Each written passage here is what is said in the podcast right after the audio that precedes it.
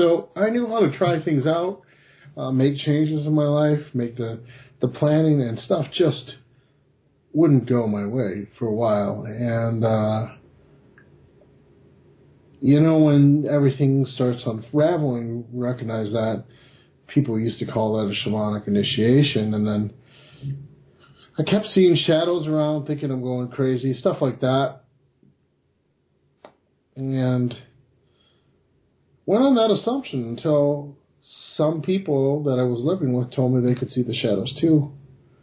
And I said, you know, maybe I better give this a real good look at and try to figure out what's going on here.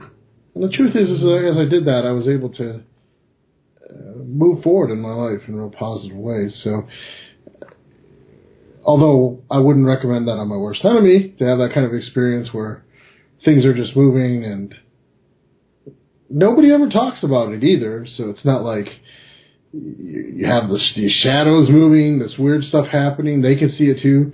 They don't tell you until way later because they don't feel comfortable on it, and then you realize, well, it wasn't just me.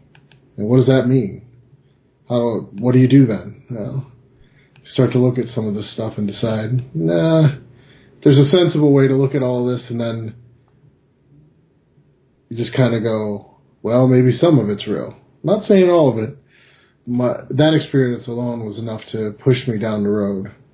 Um, when there was that kind of confirming evidence at that point at the end when people literally told me they could see it too and it freaked them out. And they were apologizing to me. And when I moved, I started to investigate stuff a little more.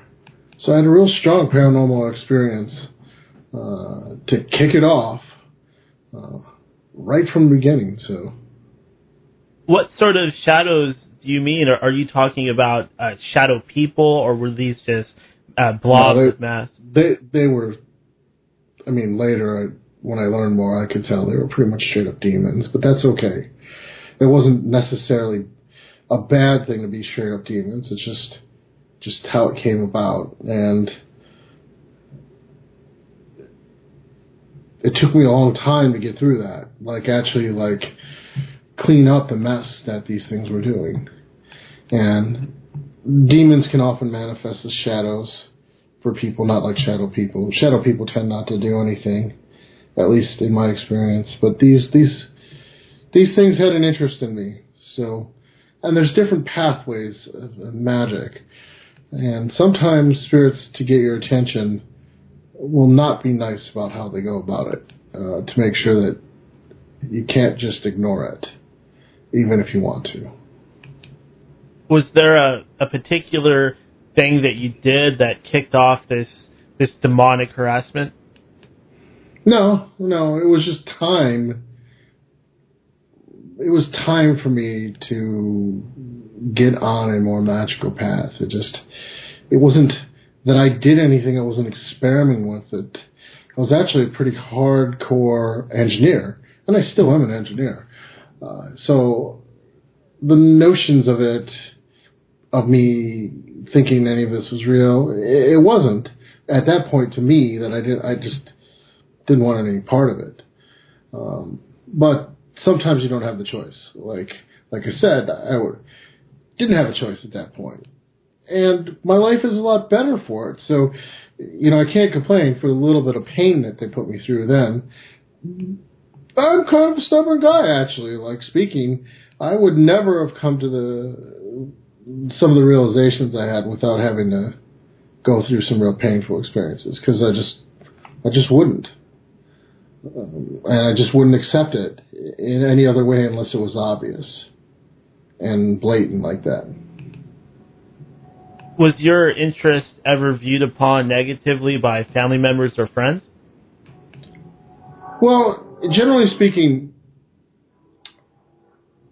if my friends are going to judge me that way, they don't stay my friends because I generally have enough uh, self respect that you take it or leave it. As far as family members, you know, a lot of my family, like I said, they were already into some of the stuff, so uh, it was a lot easier. Not my immediate family, but even my mom was into sort of a lot of stuff to deal with angels and believed you could heal through prayer.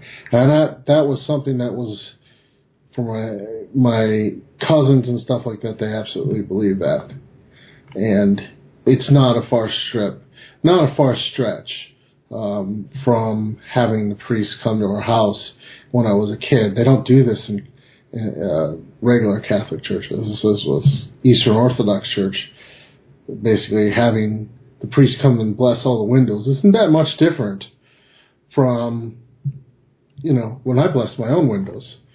Uh, it's just in Catholicism you invest in the priest, and in magic you tend to invest in yourself.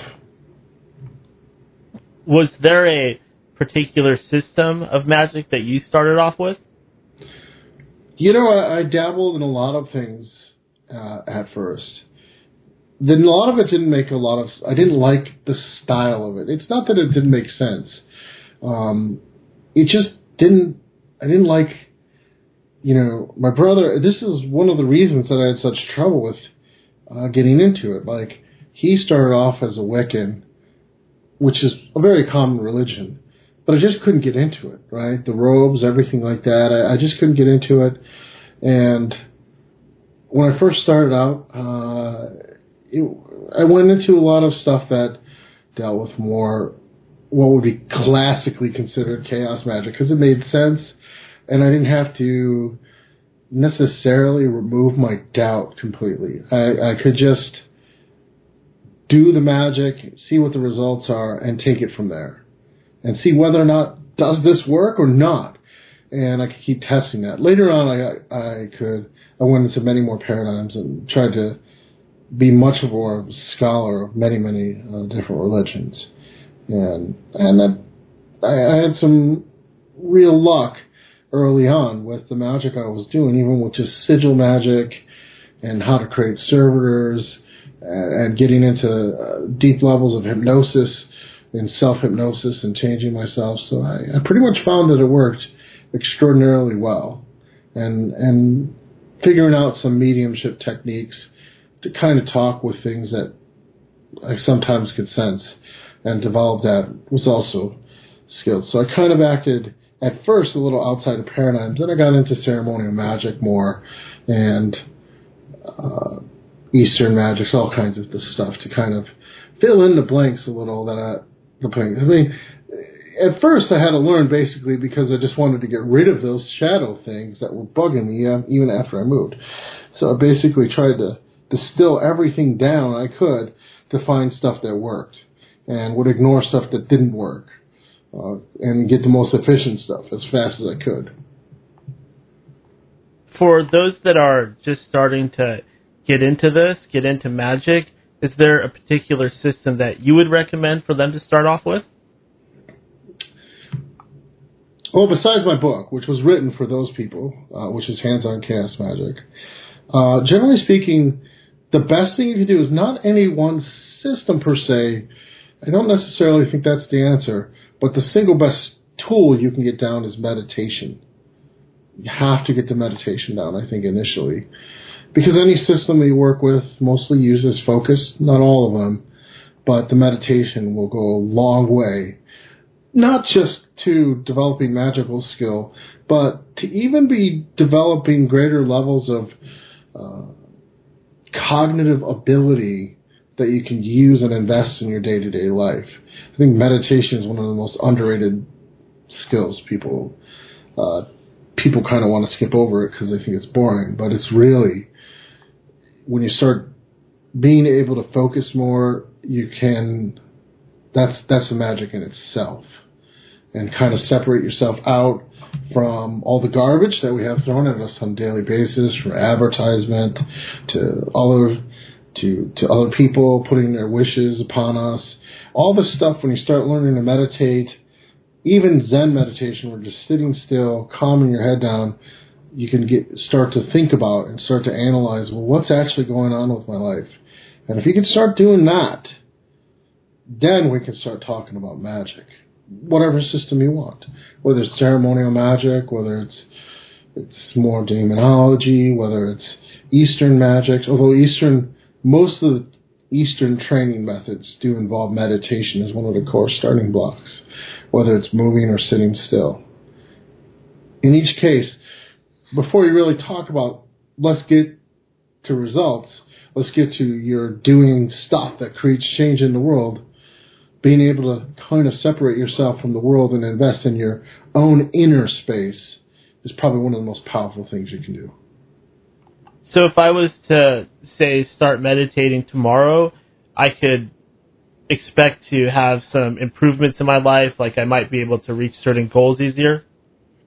Yeah, I guarantee it, actually, because certain things will happen when you start meditating on a daily basis. We all, all of us, uh, have issues probably where there's parts of our life that are stressful. When we get stressed, those things actually impede our thinking. But they don't just impede our thinking. If, if you're like me, and I think most of the listeners, you know, what happens when we have a stressful event? It just kind of loops in our head, and we keep thinking about it. And it's hard to get out, that out of your head. But when you learn how to meditate, you get that out of your system. You get those loops out of your system. So you just stop. So if somebody aggravates you, you just meditate for a few minutes, you let it go, and then you're not thinking about how angry you are at the person the whole day. So you can spend your energy and your time and what you're doing on actually what you want to focus on as opposed to any emotional reactions, as opposed to things that are coming up that's negative. You know, instead of focusing on like, let's say that someone has money problems, instead of focusing on the money problems, which only makes them more stressed out, they can instead clear out their heads and then it's amazing what happens when you do that. New ideas will be able to come to you, right? When you're working or when you're doing stuff, you'll be able to move forward. And if you have goals, you can step back from the emotional reaction of, let's say you have a stumbling block for one of those goals. You could step back from that and look at that without the negative reaction. All of a sudden, it's very powerful. Then you can start to apply your rational mind to say, well, I need to do these additional steps. But what happens is most of the time we're going from one emotional stimulus to the next and we cannot really we never really have time to insert those kind of changes in our life because we're just trying to make do. We're just trying to get forward in life. So what the meditation lets you do is get space from that the external world so you can clean up your internal world and once you clean up your internal world you can start to choose different things and willfully decide, hey, you know, I need to do X, Y, and Z and I'm going to make time for that and then carry it out. Most people, scientifically, what happens? Well, they just kind of move along. So meditating lets you kind of open that door a little bit to separate the reaction from yourself, to kind of get stronger levels of emotional intelligence, all of these things will help you with your goals, from emotional intelligence to the being able to stop from emotional reaction that's negative, to thinking about without any uh, negative consequences, different aspects of your life, even things that maybe don't make you happy, but you can like sit down and analyze why they don't make you happy or why things are not going right. And the meditation kind of lets you clear yourself out in a way that allows that to happen. Now, when you were really getting into learning, did you have a mentor or a teacher that was teaching you what he or she knew? No, I didn't have a mentor at first. I had mentors later. At first, uh, I had one single goal, like I said. I had things that, these shadow things that were bothering me even after I moved.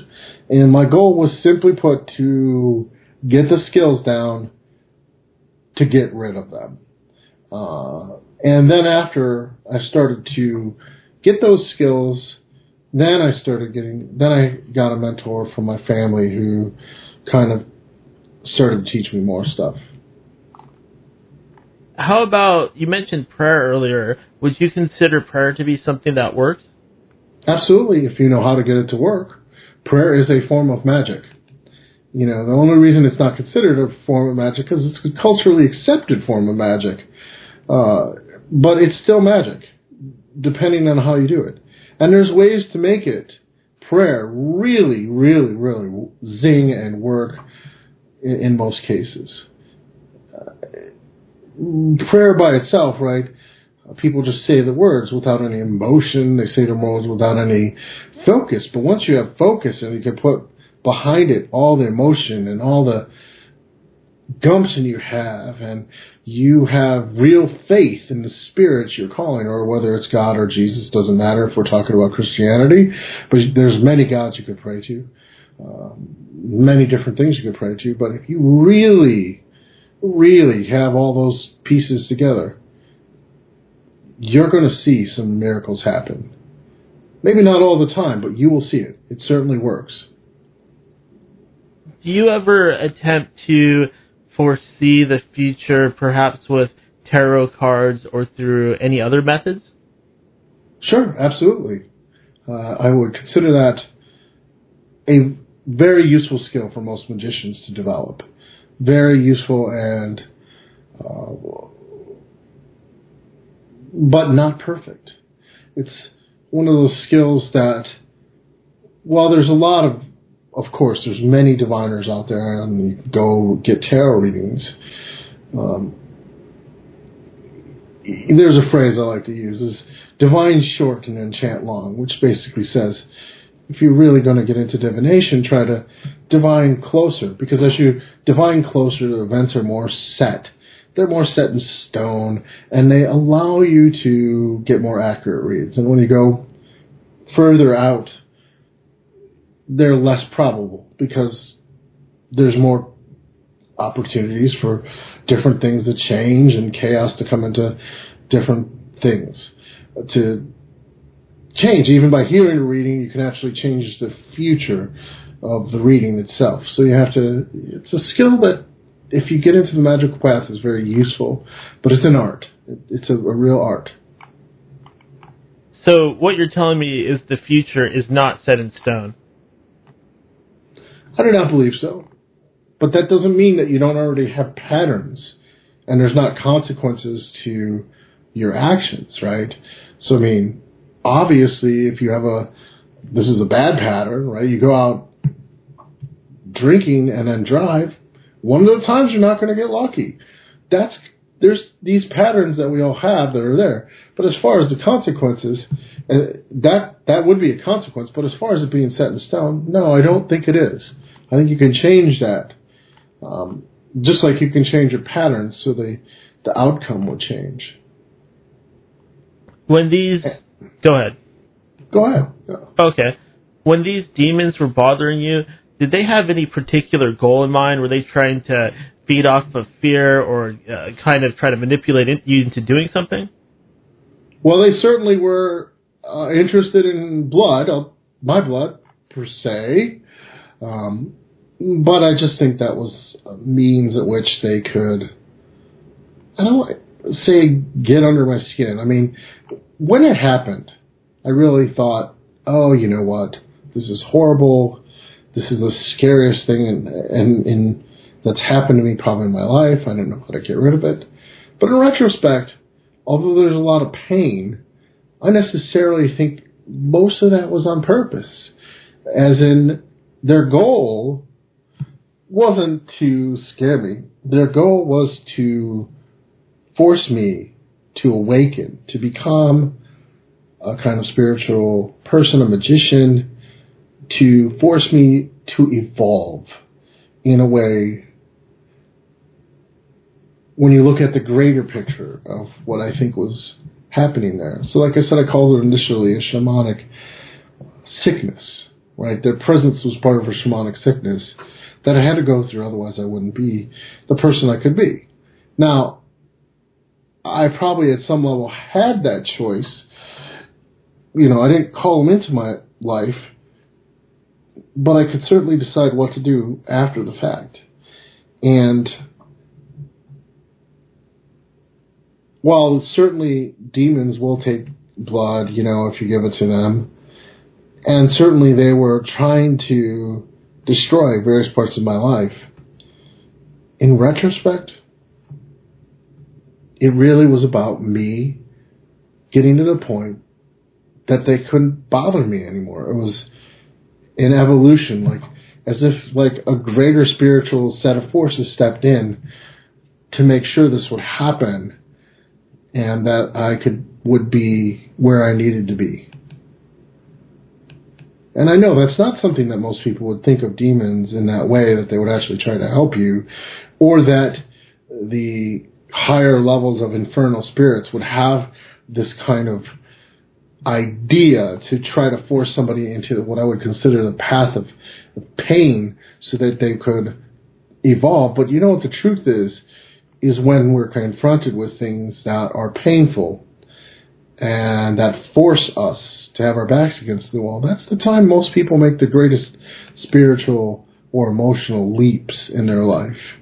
Um, so I can I can completely see it, and I know people wouldn't think that there's this symphony of things that would try eh, of which you are a spirit yourself that would then try to orchestrate this to make this happen because we we have at least in the west and here have a, a certain view of these entities.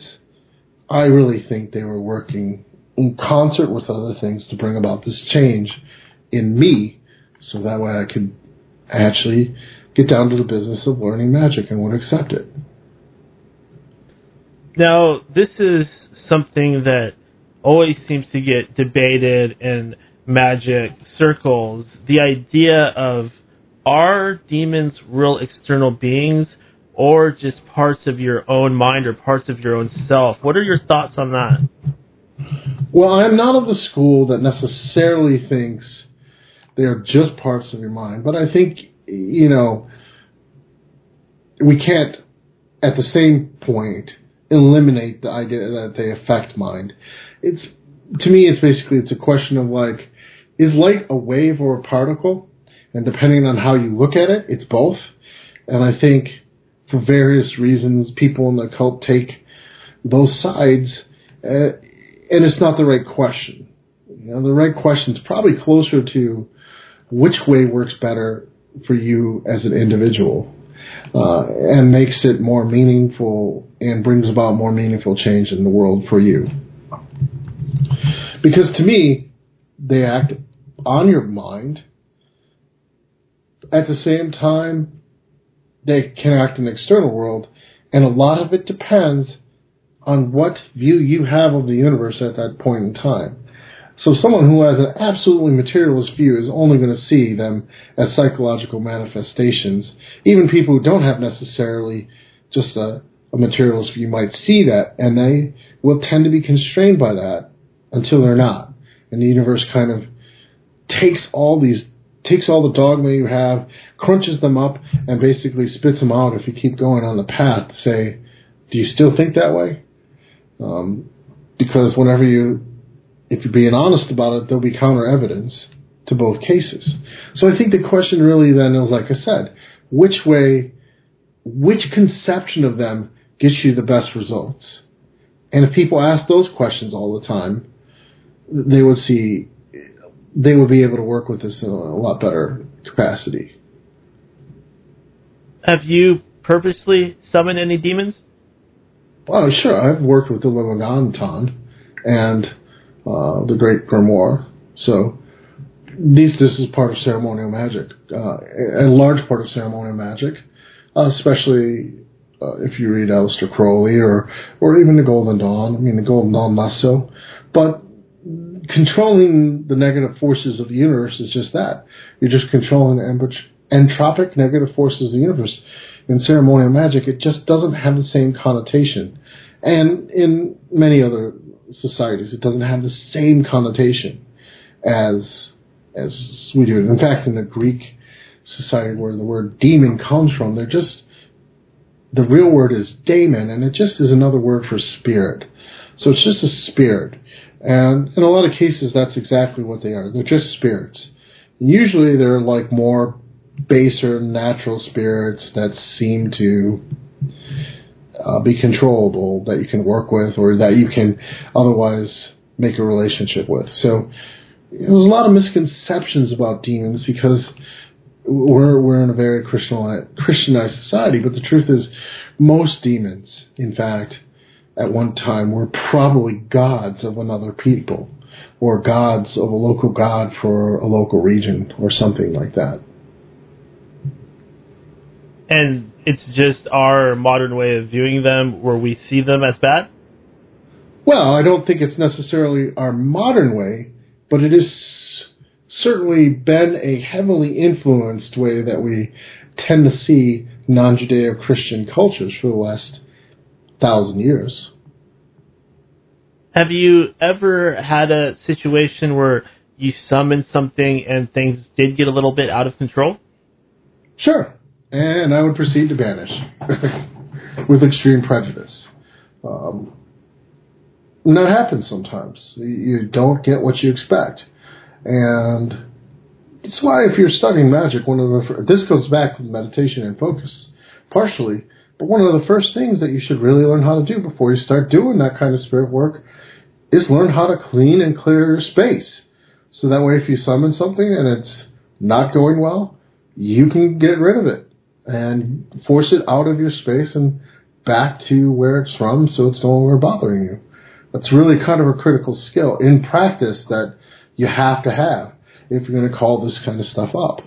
Not because it's going to go wrongly sometimes, and a lot of times when it does go wrongly, it isn't so much that the spirit is what would classically be called malevolent. It's that you're having an adverse reaction, like something in you doesn't like the presence of the spirit. So you might get sick, you might get headaches, you might otherwise like have emotional difficulties, and you got to rein all that in, control yourself, and then clear your space.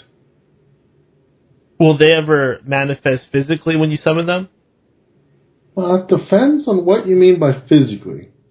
So if you mean like you can other people who necessarily are just watching can get impressions, can see them, probably.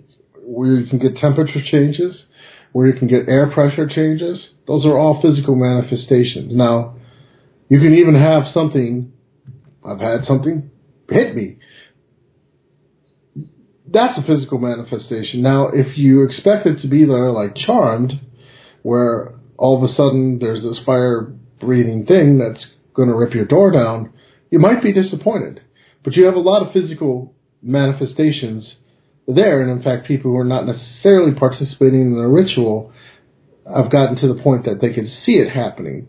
But there's an explanation there that goes with psychic ability and psychic senses, where the power of the ritual is so strong that it can override your psychic senses. Now, if you put a video camera on that, you might get to the point, and I, of course, do practice a lot of this magic with paranormal investigators at times to really do this. Oftentimes, you will get weird things to show up on the camera, but not as clear as people's psychic senses. So there might be color orbs or distortion in the camera that's unexplained. A lot sometimes, like I said, temperature differences. Where other people just sitting there who are not participating in the summoning or they're not actively doing it, they're just witnessing it, might see clear as day the entity there. It's clearly a psychic phenomenon. And then there's some physical effects that you can catch but it's not like a movie in front of you per se that when you roll the camera back. So it really depends on what you mean by physically manifested. I would consider that with the temperature differences and the air pressure differences that you can measure, um, even some other Ovilus boxes and, and other things that get weird when you summon a spirit and it starts answering you in ways through these technological means that are just not random and they make sense that something's going on. There's there's physical manifestation there, and um, it can go from there to even bruises, cuts, stuff like that. That's funny because a friend of mine was telling me about a, a ghost tracker app that kind of works like a magic eight ball, where it will randomly give you phrases, and somehow the spirit is supposed to influence that. And the funny thing is about that is when you actually do that app and you're doing the summoning, at least for me, you'll get phrases that don't seem random anymore. Uh, like, what? it's freaky actually when it happens. like, like there's one time I was doing a money spell, right? Literally doing a money spell. I had to. It, this program. I think it wasn't the Ghost Tracker app, but it was Ovilus or something. Was the program. We got through the money spell. We're sitting there. The thing is quiet. It's just like going, right? We get through the money. We're we're centering at the end of doing this. Get more money, and all we hear on the, this little device is you're in the money. What? this is like, okay, so that's the kind of stuff. It Doesn't always happen, but it happens enough where you're like, that's not random anymore. It's exactly what the ritual is about. So, and there's one that scans radios to radio stations constantly. There's all these different random tools. Uh, that's what a lot of electronics do when the paranormal stuff. They're, they're like random tools. They have scan random stuff, and then all of a sudden they blur out non-random but relevant comments. It's and when you do actually magic and have that happen, it's a little bit freaky at first. I think it's cool. It shows you on your that you're on the right path. You said earlier that there was an incident where you actually got hit by something. Uh, did you do something to make this entity angry? Absolutely, I did. I was doing an exorcism. Oh, I see. It didn't want to leave, huh? No, did not want to leave the person or the space. But that's you know, exorcisms are first of all they're somewhat rare, uh, and I was acting as a you know as people know I'm initiated priest and I was acting as a priest at that point and um, like as a voodoo priest. And this thing, sometimes, like I said, sometimes they can be malevolent. Not malevolent so much as just not human friendly. And this thing was feeding on a person and their family, and it had fed a lot, and it did not want to let go. How? So, you, so they try to scare you, right? like you you get enough force to hit you, right? And then what happens? Well, if you're like many people, that would be it. You'd freak out, and in that case, they can feed off your fear, and you're not going to be able to actually keep going. And if you you don't do that, they had to waste a whole lot of of their energy to do that. At which point you just keep going, and that's going to be a lot easier. How is it that a person becomes possessed? Is it from messing with the occult, or can it just happen just because? No, it can just happen. I mean, you have to think about it. You don't necessarily have to mess. The, you don't necessarily have to mess with the occult to have them around, right? I mean, the most fundamental Christian beliefs are that demons are real and Satan's real. That's already an opening. I mean, you don't have to the occultists are probably the least likely to get possessed because we're actually learning control of ourselves and our ability to control, dismiss, or otherwise negotiate with these negative forces. So they can't, they, generally speaking, once you get some skills, they're going to be the last person who gets possessed is, is somebody who's in, is a magician. Um, but fundamentally, many people in our society believe that demons are real. They believe that angels are real, you know, and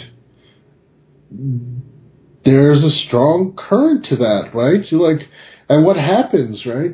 Like, we don't talk about it too often, but there's churches where, you know, they'll bring you to the church and start doing exorcisms. Like, it used to be that only Jesuits should be able to do uh, exorcisms but you know now you have all these churches doing exorcisms, so there's a lot of belief out there that these things are real and they mean us harm. And whereas I think they're probably at best mostly animalistic, and uh, probably the dead are accidentally cause more issues than, than these kind of infernal cre- creatures. Um, but they are a big part of the mythology of our shared culture. Uh, and by shared, I mean we are part of basically a Judeo-Christian society where over 60% of people probably believe in these forces. And if you believe in these forces enough, it's just enough to open the door. And now that goes back to the original comment. That isn't saying it's not just in their head either, because they can create these effects through enough belief. But a lot of times, maybe it isn't. Uh, but something just listens to the fear that's in your heart and comes there to feed on it. So it's almost like these things can uh, sense your thoughts or, or know what you're thinking. It's not so much that they know what you're thinking, but thoughts have vibrations. So if you're afraid of a demon attacking you, same, it's not so much different if I said you want a demon attack you, right? If you think about the fear, you're still giving these things attention. Like, I'm afraid a demon's going to attack me. If I said that, it literally means a couple things, like you believe in a demon, and that they have power, because you otherwise wouldn't be afraid that they would attack you. And that thought, those series of thoughts with enough emotion, is the same as any other prayer or summoning. It's just whether or not they can connect to you at that point. And some people just um, have an easier time. They have an easier time connecting to spirits, but it's in a negative sense, and we call that possession right? Where they get into the person's head and then start walking around and causing all these problems. And if you walk, look at what the protocol is for what the expectations are when you're demonically possessed, most people will tend to manifest symptoms in the way you would expect for that. Now, the the, the traditional Catholic way of testing for exorcisms involves like seeing if the person can give you information that they otherwise would not have. And that that's one of the critical tests. That's a is it just in their head or can they give you information they shouldn't have? Like uh, like guessing like what's in a bag where you didn't show them what's in the bag. That's an example of that. But that's also kind of information if you learn how to harness it, it's pretty useful. Like if you can have information you shouldn't otherwise have. So it all comes down to this set of beliefs you're coming to this, coming to the table with, you know, and, and what you believe about these things. So, all the stories of demonic possession, that's not to say they're not real. It actually is, I'm actually saying because our society believes in them, they probably are real. It's just the idea to, uh, to give it so much fear and so much credence probably doesn't help in your opinion, why is it that society, people, governments, why is it that they don't believe in these things? Why do they believe that things like magic and demons are fake? Why do they want to believe this? What you're you saying? Why do governments want to believe that, or why do people think that this is fake? Uh, yeah, just generally, why is it that there almost seems like there's a movement to silence any sort of talk, to, to silence the occult sort of beliefs? Is it the church? Is it is it the Catholic Church burning books? let's you know. It used to be, you know that that's clear in the history, right? And there's a lot of social pressures, but let's take a step back. The people who are hardcore Christians, and, and maybe you have some who are listening, they know that the power of God is real, right? They, if you're hard, uh, a really in the weeds Catholic, you can go to saints to cause changes in your life. You know, you can go to saints to intercede for you. You know, Protestants tend to not have some of those type of beliefs, um, but even then, people who maybe you know are from a slightly different culture than the the dominant one, and not too far. They're still Christian. They know in the power of prayer. This is magic. It's just magic that's accepted by the dominant religion. You know, magic that's sanctioned by the dominant religion that of a culture we're part of. It's still magic, and it, it oftentimes, more often than not, if they had somebody who could teach them how to, uh, if they had somebody teaching them how to pray right, they would know how to pray. And especially in many of the you know, African communities and in the Hispanic, you know, some of these other communities, they know how to do this. That it's magic, and they're connecting to things like the Holy Spirit. They're, they're connecting to to what they believe is God, and they're getting they're getting things to happen. So we have to think about that. Sixty percent of people in America right now believe in angels, right? This tells you that the material, even though I would like to be a scientist, and I, I am a scientist, and I carry that into the cult, it just deals with what is the acceptable mechanisms that society will accept. And in this case, they are very Judeo Christian metaphors that people will accept. And there's probably a few reasons for that that come down to stuff like social control.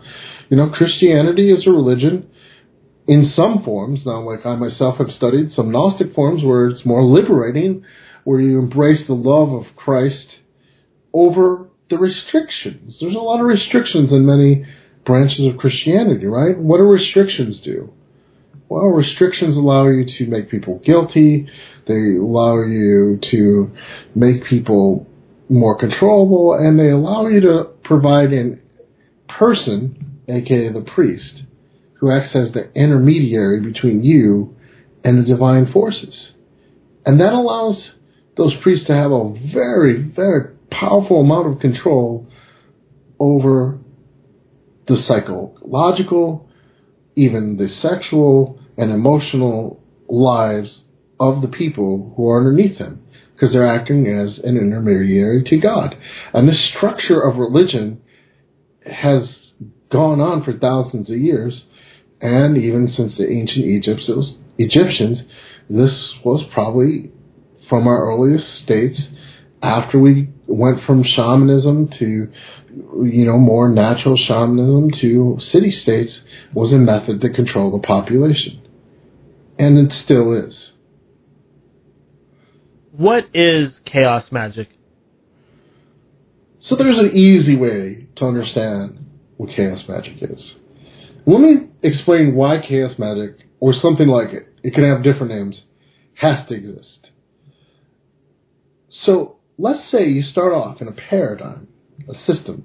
You're Buddhist for seven years. You pray to the Buddhist every day and you're getting results, and one day you just wake up and decide it's not for you.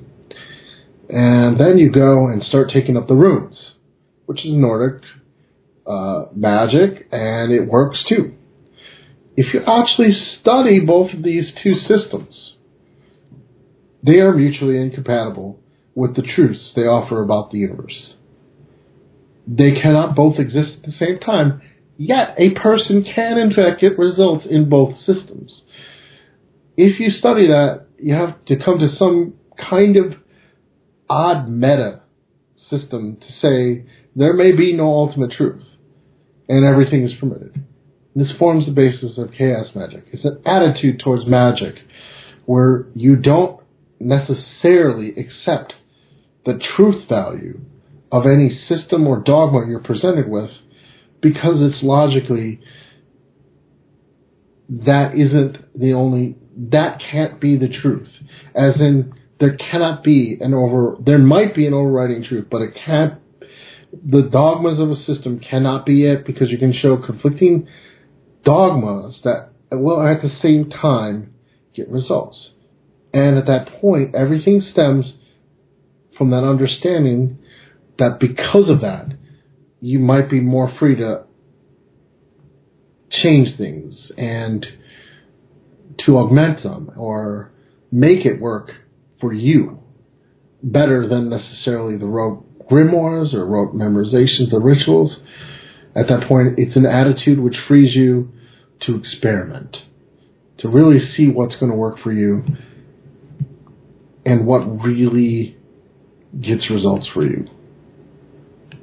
Where did chaos magic come from? Did somebody invent it, or has it always been around? You know, I think, I think when you talk to people in conjure, particularly, and I mean not necessarily internet, uh, on the internet, you know, conjure, which is African American group work and magic, I think you see this tendency of people just doing what works and kind of throwing away the stuff that doesn't. You know, when you talk to clever wise men, as it were, in English witchcraft and British witchcraft, you see them doing the same thing. They tend to take what works and throw away what doesn't, and then they share with their their sons and daughters what worked. So I think this notion of what chaos magic is doing is very much modern sorcery. It's modern sorcery in a nutshell. It's just a name for something that was has been going on in practicing magicians forever. You know, there's a difference between practicing magicians and again the priest class, right? The priest class again will want to have set dogmatic rituals, you know, of a certain sort. But all magic is experimental in nature that you have to get it to work for yourself. So, you know, this idea of chaos magic goes back to anyone actually kind of doing low magic probably throughout the centuries. Where it actually starts is, is in, in the UK in the 70s or so. Peter Carroll and a bunch of people got together and they realized that exact conclusion that I discussed earlier that you cannot have conflicting views of the world if you are accepting that people are getting results in those conflicting views of the world. You have to have some meta way to step out of any system to say, we're going to do that. And because Peter Carroll was a mathematician at heart and a physicist at heart, and chaos mathematics was all the rage in the 70s, he named it chaos magic for like things like the butterfly effect and chaos mathematics and it just had a double entendre to that. It just so happened in Greek mythology that the primordial force of the universe was also called chaos. So there was a lot of reasons that probably mostly dealt with puns that he called it chaos magic. If somebody wanted to get started in chaos magic, what would you recommend they do first? Well, obviously, I would have to recommend to go and buy my book, Hands-On Chaos Magic, right? Come on. I'm just kidding. That, no, that, that, that's fair enough. I mean, I'm I'm sure that book thing. has your heart that's, and soul in it.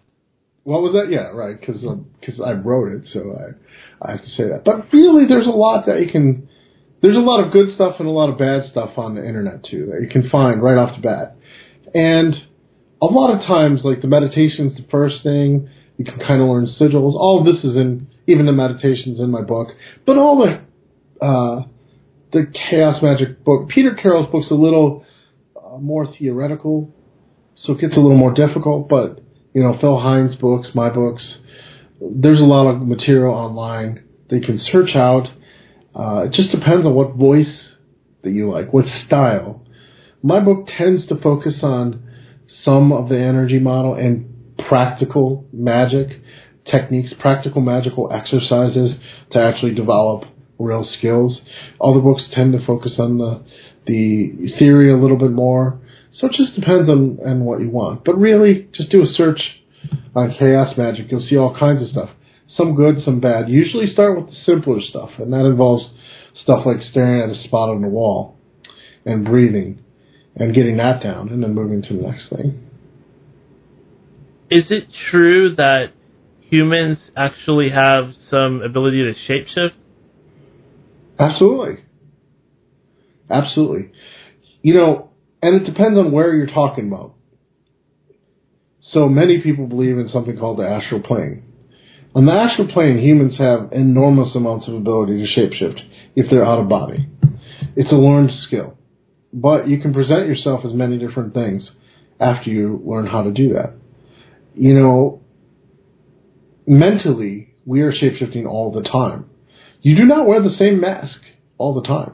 And in fact, in this radio show, you're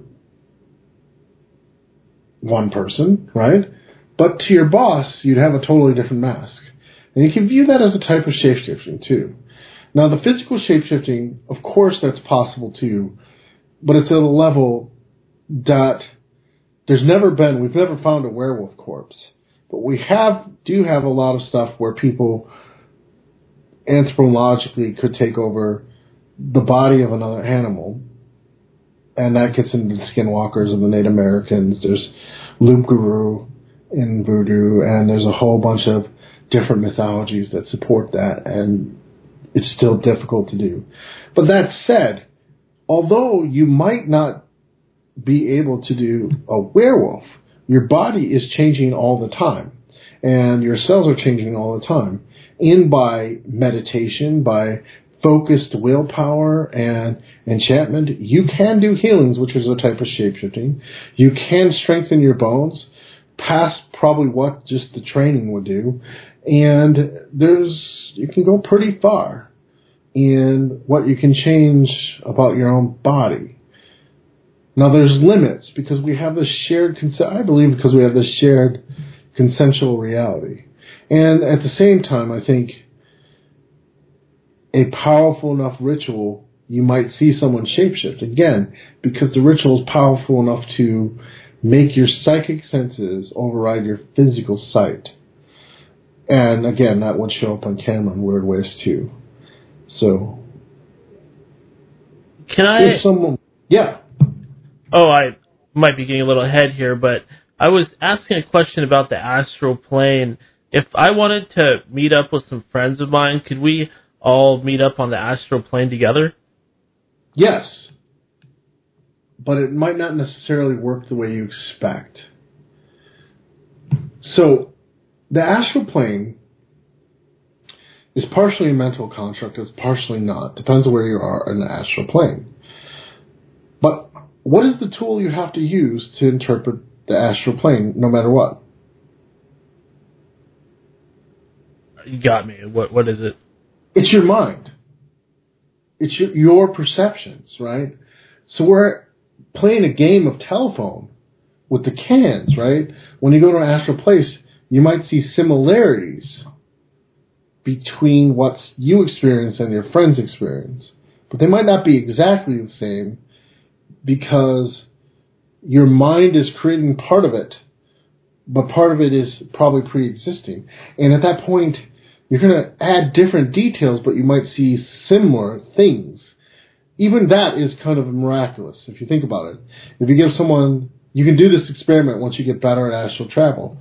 Like you can create an astral realm, you can go there, and you can give like a sigil or a way to get there to a person, and they can go there too, and they'll pick up some thematic elements that are the same as as what you saw and created.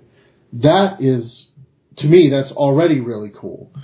Now, the other problem is is that when we're talking, there's a lot of interpretation, even with the us with vocal. But when you get out of the five senses and the psychic, you can have a conversation. There could be a lot of details going back and forth, a lot of information, but it's much more interpreted. So there's a lot more room for error. It's not quite like as if I was standing there with the other person and having the discussion. I mean, even then, like we misremember those discussions and misremember what was said, and multiple times our memories can be confusing. But you can get to the point that information can be relayed. And the more specific information you try to relay as opposed to symbolic information, the more difficult it is to get it to be accurately picked up by another person. But it is a skill that can be developed between a group of people to a level that you can get some some real specifics down. Are there aliens or demons that you might run into on the astral plane? Well, absolutely. It depends on where you're doing it. If you're making your own astral temple, it's unlikely that that would be there. But if you are going to certain places that seem more infernal, they, you could possibly run into that. Aliens, it depends on what you mean by an alien. Certainly, uh, spirits there can be very alien, and they may actually be aliens. They may not. They may just be spirits. Spirits might be aliens in a different dimension. So those words get a little confusing. But to, if you free form and just go into astral plane without kind of knowing what you're doing and just go out of body, uh, you never know what's in your neighborhood. So you have to know where you're going and kind of take those precautions. So there's, it certainly can happen. Especially, let's say you go out of body in like a burnt out factory or something where people are doing meth and stuff. What kind of spirits do you think are going to be there? well, that's, you know what I'm saying. What do you think is going to be there? It's not going to be positive things because that's not what feeds off of that type of stuff. Yeah, what's interesting about what you just said is that people that are on methamphetamine, they're always talking about seeing tree people, shadow people, weird stuff. Well, chemicals, whether it's legal or not, tend to break down the level of societal engagement and tend to break down our sense of reality. So they they can be useful tools. I'm not telling anyone to do anything illegal here, but they can be very useful tools to to shamans of old. That's pretty well known, but just in general, and the people who are necessarily so high that they cannot necessarily cognitively function in the same way at the same time, they're not as constrained by society and the expectations and the dominant kind of normal forces of normal everyday life. So they're already breaking outside of that, and then they might have experiences like what you're describing, like weird stuff. Now, obviously, you know, without some verification, you can't know whether that's just the drugs or it's a, a spiritual encounter.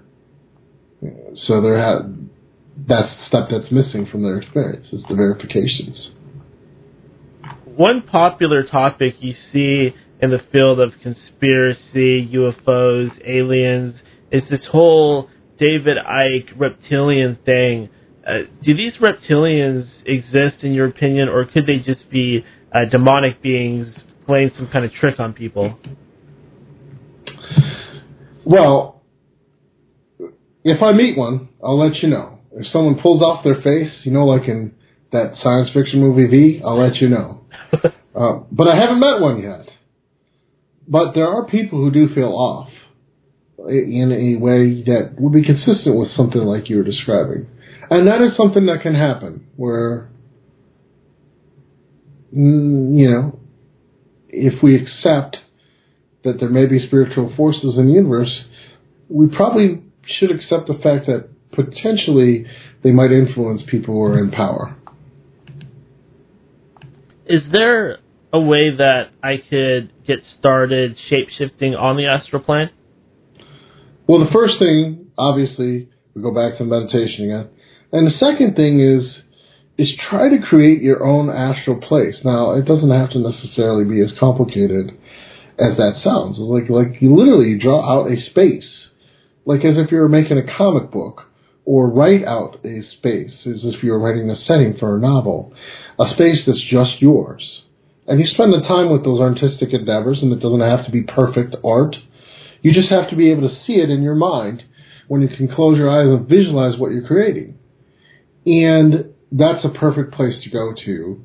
Like once you start practicing the different out of body techniques, you use those out of body techniques and kind of in different ways, whether it's pulling down the rope, pulling yourself out, whether it's meditating, whether it's um, any of the techniques where you're physically spinning and then falling so that we can get out of body, you make sure that you go there.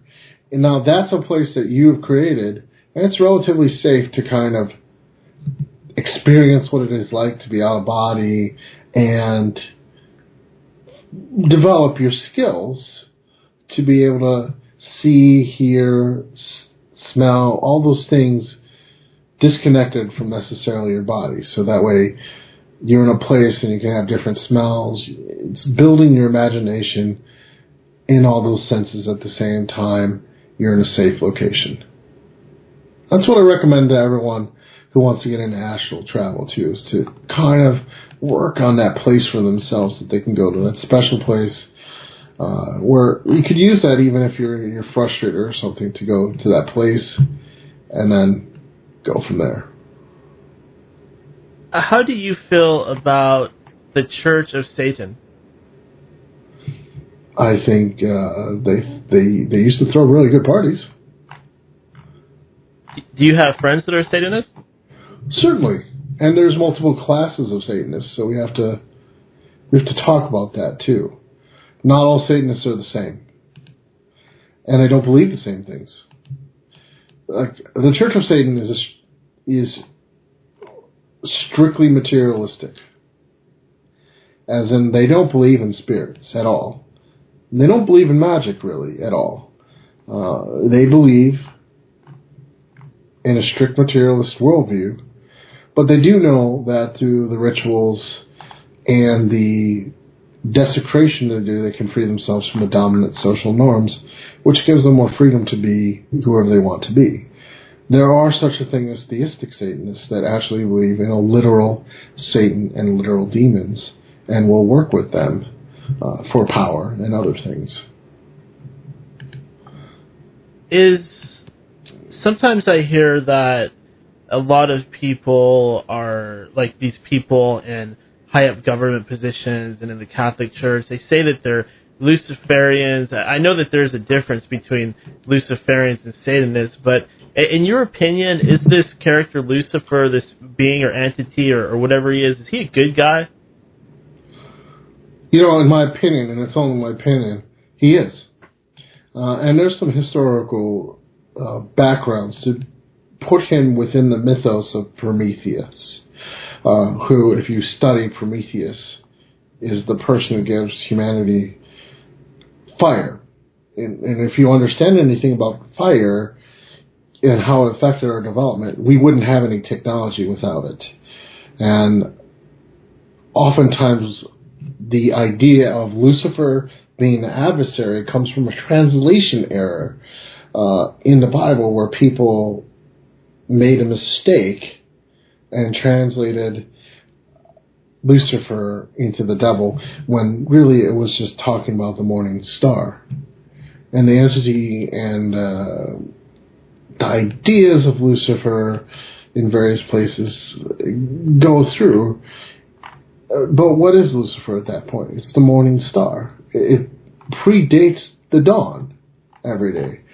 And so that presents a different picture of what that that spirit would be as a, as a light bringer, as a literal light bringer. That's literally what Lucifer means, light bringer. Have but but that means something different than necessarily ignorance or or blind acceptance to dogma. So, have you ever thought about becoming a Freemason? Uh, I have occasionally thought about becoming a Mason. Is there a particular reason why you never joined? I didn't know anyone who was in the Masons until recently. Is that something you'd still consider, or are you just kind of good on your own? No, I've, I've been considering it actually. Uh, there's a lot of, um, based on what I, I can think, there's a lot of merit to uh, the some of these rituals go back very long, and although they have more modern forms, it's there's things you can learn there. Are there any at all any forms of magic that you are against or won't go near? There's some I don't like for stylistic reasons. So I have a complaint about the style. That's probably not what a lot of people would think, right? I'm saying I don't like the style of the magic. Um, now, for myself, you know, I keep it on up and up. I have a family, so my magic practices will tend to be around things that are legal. Certainly, there's people who are probably doing stuff that you can read, but it's far less common than people think. That might might not be um, might be what you think is the horror shows, but it's very rare. There's no reason for that, I think. And the, the people who do it, I just think they're going to do it for their own reasons, but I just, the, you know, stuff like this is, you know, certain types of sacrifices with people is, maybe people are doing it, but, but outside that, you know, there's enough room for everyone to practice whatever they want. And like I said, outside of my stylistic concerns, I don't really have any limits to what I would try. There's some some some stuff I just got bored of. Like I got bored of doing stuff with Cthulhu, and that's just because the people around were doing that kind of magic so much it got boring to me. So that's mostly when I get bored of it, I just I'll stop. Cthulhu, were, were you summoning Cthulhu? Is he actually real? Well, again, the question is, can you get real effects? And the truth, the answer there is absolutely. Now, whether he's real, that's another question. Why can you? Is anything that started real? Uh, I don't know. Certainly, Cthulhu is an entity and stuff like that that you know has a fictional basis. But so many people were working with that system. Like, is it fictional, or was Lovecraft channeling something else? And there's a lot of times where we have to ask: Is are these fictional things just fictional, or are they tapping into something? I mean, because really, what is creativity when we're talking about these science fiction stories? You know, are they just inside people's heads? Well, once they become a story, they're not just inside one person's head, right? They're certainly inside other people's heads too because they've read the story. So we can get into a lot of arguments about, well, is that real? And I would just ask everyone to ask one question. Is there anything in our society that hasn't started from a single thought? No. Our society, everything, every idea you could, could call it a spirit. You could call it an idea. But even that, those ideas can change the world. It's just then it's depending on how we're looking at the ideas and how we're looking at these spirits. Certainly, if you summon Cthulhu, you might have an experience that changes your life. The experience is real. You had an experience which changed you. Now, for whether or not it's for better or for worse, we could argue that point. But it's still real because it had an effect on your life. You know, these things, this idea that necessarily things that are of the imagination realms are not real is a byproduct of the modern scientific world. It's a byproduct of the mind, the scientific world that probably in older times they may not have had. Like it may be a modern construct. Because things inside your mind, while they might not have a material reality, they can certainly affect your life and they can certainly have power. Because ideas have power. Ideas might have more power nowadays than some people, if you think about it. Ideas, whether we call it a spirit or idea, some ideas are so powerful that they're reshaping our country right now. Is that a is that just an idea? Well, if you put a personality to the idea, then you might call it a spirit, and you have a talk with it. And that does bring up a question that I planned on asking. What do you think about this Donald Trump? Well, you know, we're not supposed to talk about politics, right? because you know what can you say about that? But if people, you know, I'll be open and honest, like not because I'm a cultist, but I, I was volunteering for Bernie Sanders in the um, primaries because that's the world I want to live in. So what I think about Donald Trump is basically that's not the world I want to live in, and you don't need any supernatural reasons to explain Donald Trump. You simply can explain it away through the mere fact that he told people what he wanted to he- what they wanted to hear in the right places, and said it in a way that really got into people's heads. That's skill. Like now, some people can get conspiratorial and talk about the end of the world and all that, but realistically, when I watched the election, those are he's using lots of techniques that are neurolinguistic programming, and he was saying it to the audiences that was uh, that would listen and would get riled up. And when people get riled up, they tend to actually do something like vote, and that's exactly what happened. Would you say that neurolinguistic programming is a form of magic? Well, I think that if you really study magic throughout the ages, you have to understand that psychology derives from magical sources in the same way that chemistry derives from alchemical research. The methods and assumptions, the methods were very similar, the assumptions were different. One leads into the next. Once we can define something and easily replicate it, you know, we, we call it science. But it's that 1% of things that are edge cases to start with that still rest in magic. And many more things become science as we become more advanced. Which tells you what I think what's going to eventually happen with magic too is that eventually we'll understand enough that it'll just be a form of science, and we'll just understand it, a, a way to understand how to utilize it. So I view all these things as magic because they can make powerful changes to your life and your inner world. Now, that said, probably sells more books and more materials if you steer clear of that label for them. Uh, but that's just because we, we have a bias against magic as a culture. Now, since we're we're talking politics a little bit, I do want to ask you this: Is there is there an elite conspiracy of magic users ruling the world? Well, I haven't met any, but I have a resume if anyone would like to uh, offer me a job. Come on, I was supposed to be humorous.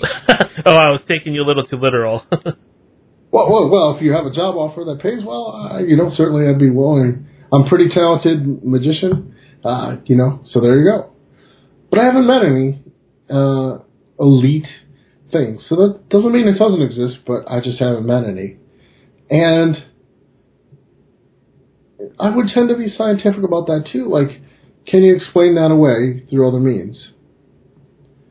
people in power tend to want to stay in power. And if people think that people in power don't necessarily believe in magic, like I probably should think again. You know, probably many of the people that have power, they know ma- they probably know magic is real too. And while they might not dabble because they can hire other people, I can guarantee you they are hiring people. Now, whether or not it's a cabal of evil, shape-shifting demon uh, people who are there, I don't, I don't know. But certainly, it doesn't take a lot to keep your power in place. You know, if you have magic on your side and you have the resources to throw at it. Okay, and I did want to ask you about this as well. Uh, this is a form of magic that I hear is very powerful and can be even considered dangerous. I'm talking about Enochian magic. Have you ever gotten into that at all? Sure. Uh, Enochian magic can be a little dangerous. It originally comes from uh, John Dee, and uh, I forgot the other guy. Uh, there was two of them. Edward Keller? Yeah, Edward Kelly.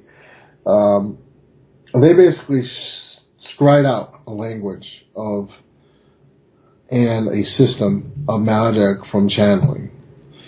So it's very powerful. It does work. Um, it does make a lot of changes to you, actually, when you do it. More so.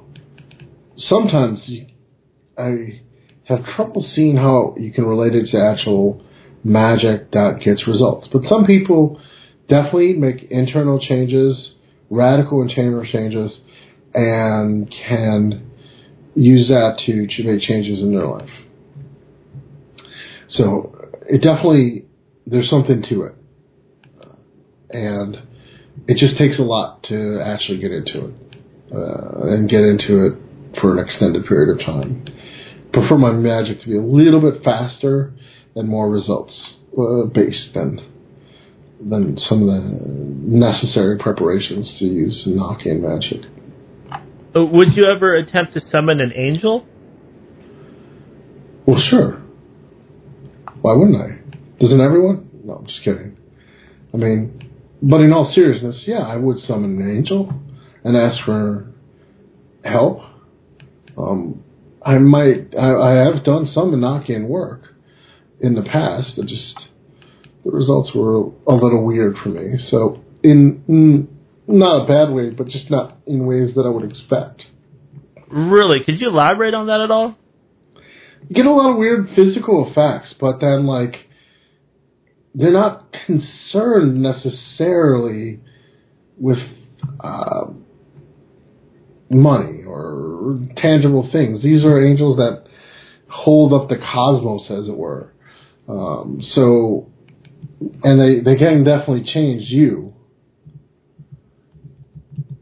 but you know there's limits to how much time I've spent with Enochian Enochian magic. Again, that is calling forth a bunch of.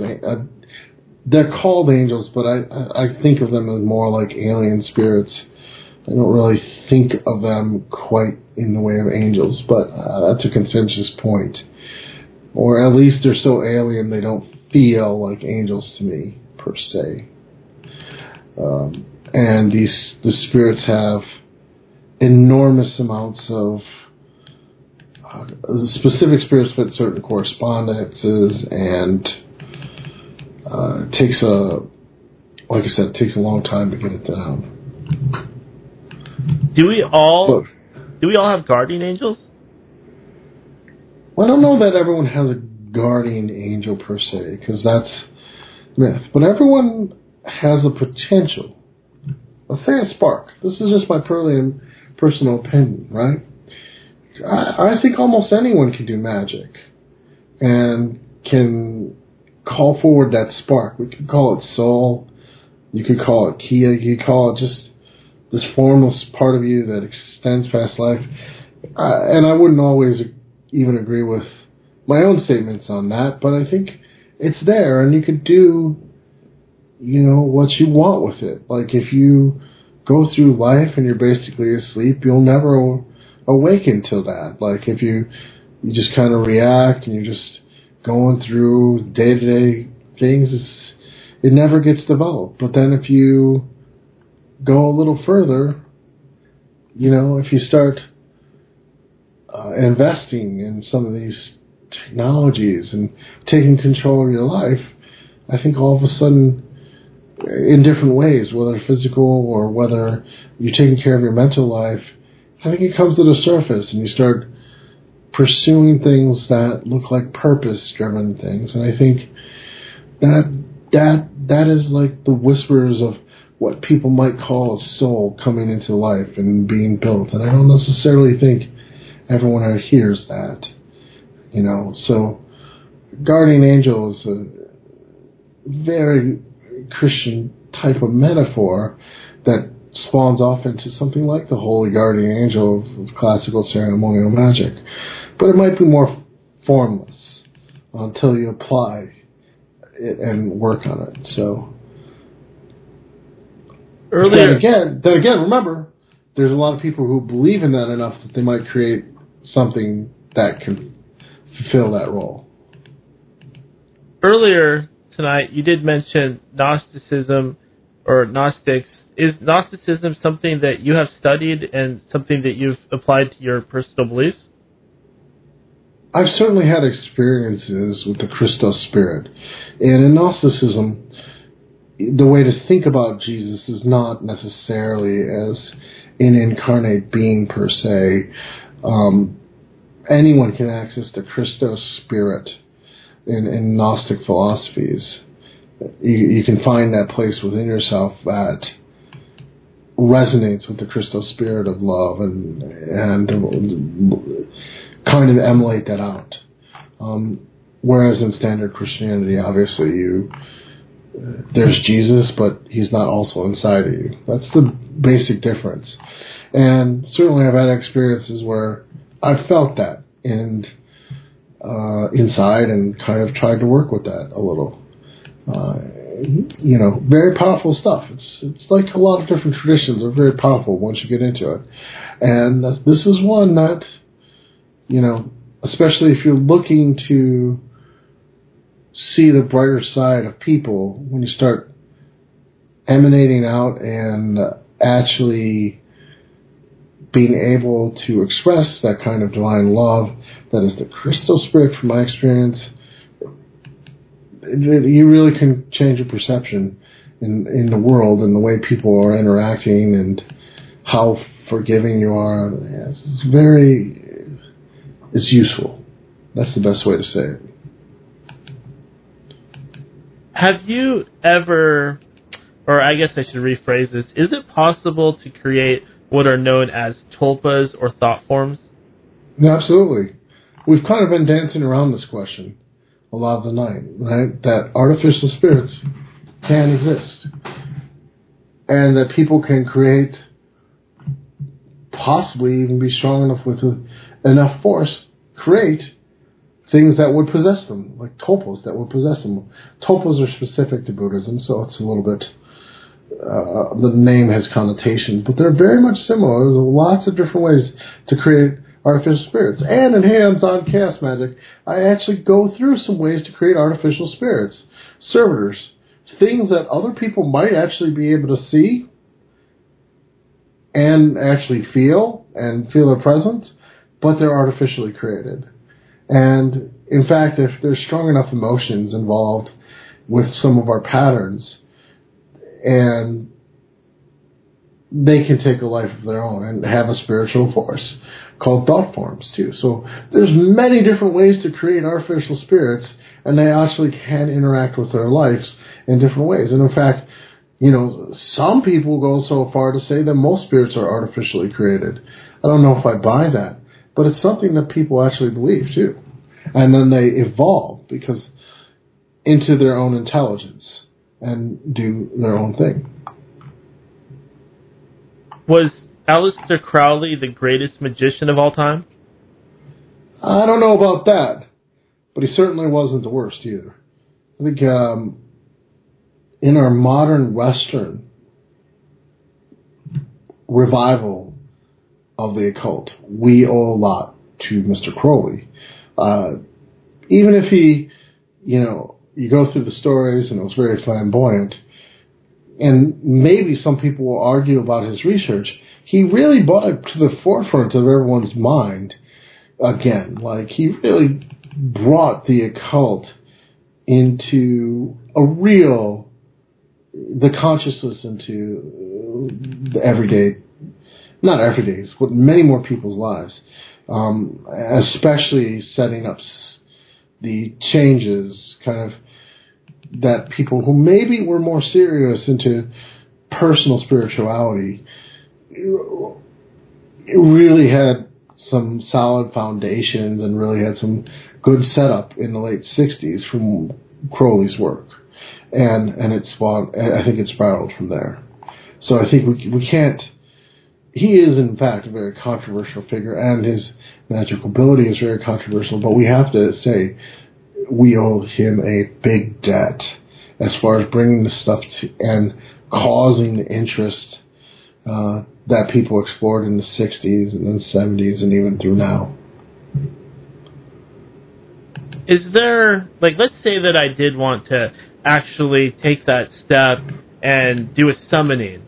Is there a specific entity that might be kind of more on the safe side for a beginner like me? Well, generally speaking, angels are thought of as a little easier to work with, but it also depends on where you're coming from. You know, certain people are going to resonate with certain spirits a little more, so you gotta at least do some thinking about yourself. You know, so generally speaking, one of the four cardinal archangels are generally considered a little safer. The saints are considered a little more safer depending on the saint. Uh, those are considered a little easier. However, if you're raised in China, you might consider working out the techniques with a Buddha. Uh, there's different Buddhist spirits, like some of the night, some of the easier Buddhists, compassionate Buddhists. You know, so all these things tend towards positive emotions are usually going to be a little easier at first. That doesn't mean there's no possible problems. Even exposed to positive emotions can be difficult if you're struggling with that positive state of mind. So I want people listening to keep in mind. So the angels usually are good to start with You know, positive spirits, things that seem like they have a positive intention, also good. You know, they're a little easier. That said, like I said, it does depend on your personality. Some people will be will like the dark stuff a lot easier, and they just uh, will resonate with it more. And at that point, that's where they should go. And it's helpful, you know, once you get meditation down and stuff like that. It might be helpful to talk to a couple people in your local community, see if there's a couple people that you can get coaching from or or something. I'm not I don't necessarily know that the formal mentor mentor relationship works as well with the Western mindset, and there's a lot of problems even in India and in China with the um, with the guru systems per se, but it's probably good to occasionally talk to people and just see, you know, if you can work with them, just uh, and you like what they have to say, and they seem to make sense. And at that point, when you're starting your summoning work, uh, it's good to have them just on your contact list, as it were, um, just in case something goes wrong. Now, in most cases, at first, when you first start the summoning work, you're trying to summon an angel, or try if you're working with uh, the Buddhist spirit or your Hindu spirit like Ganesh, you know, you're going to not have that much happen until you get the skills down. How can I make money using magic? This is this is something that everybody wants to know. Well, okay, so there's two things, right? You can certainly do well. Lots of people are selling things, uh, magical things, right? The really the uh, commercialization of magic is a pretty big thing right now. So there's that road. I don't want to talk about that road because I'll just people will just send me hate mail at that point of what I have to say. But you can do spells and work to draw money in, right? That will work once you get the skills down. But you know, for most people, you know what happens when you get more money? It goes right out. Yeah. Um, because you can literally look at this too. You'll do spell work to get more money, and your expenses will increase at the same time. So you have to be thoughtful about it. And there's a difference between drawing more money to you and more wealth to you. And at the point at which you're trying to become wealthier in a sense to, to change your standing in society probably involves not only many life steps and the magic helping you on the way, but also like a fundamental shift in, in your mindset. So money, like I said, now people can get my book, do sigil magic for money, and they'll probably see some more money come to them. They might even ask for a whole bunch more to come to them, and then something like their car will break, you know, or they'll get hit in their car and they'll get insurance money. There's all kinds of ways to do that, right?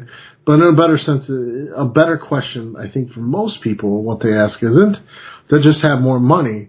What they really, really want is to be in a different state of financial being. That's going to take more work.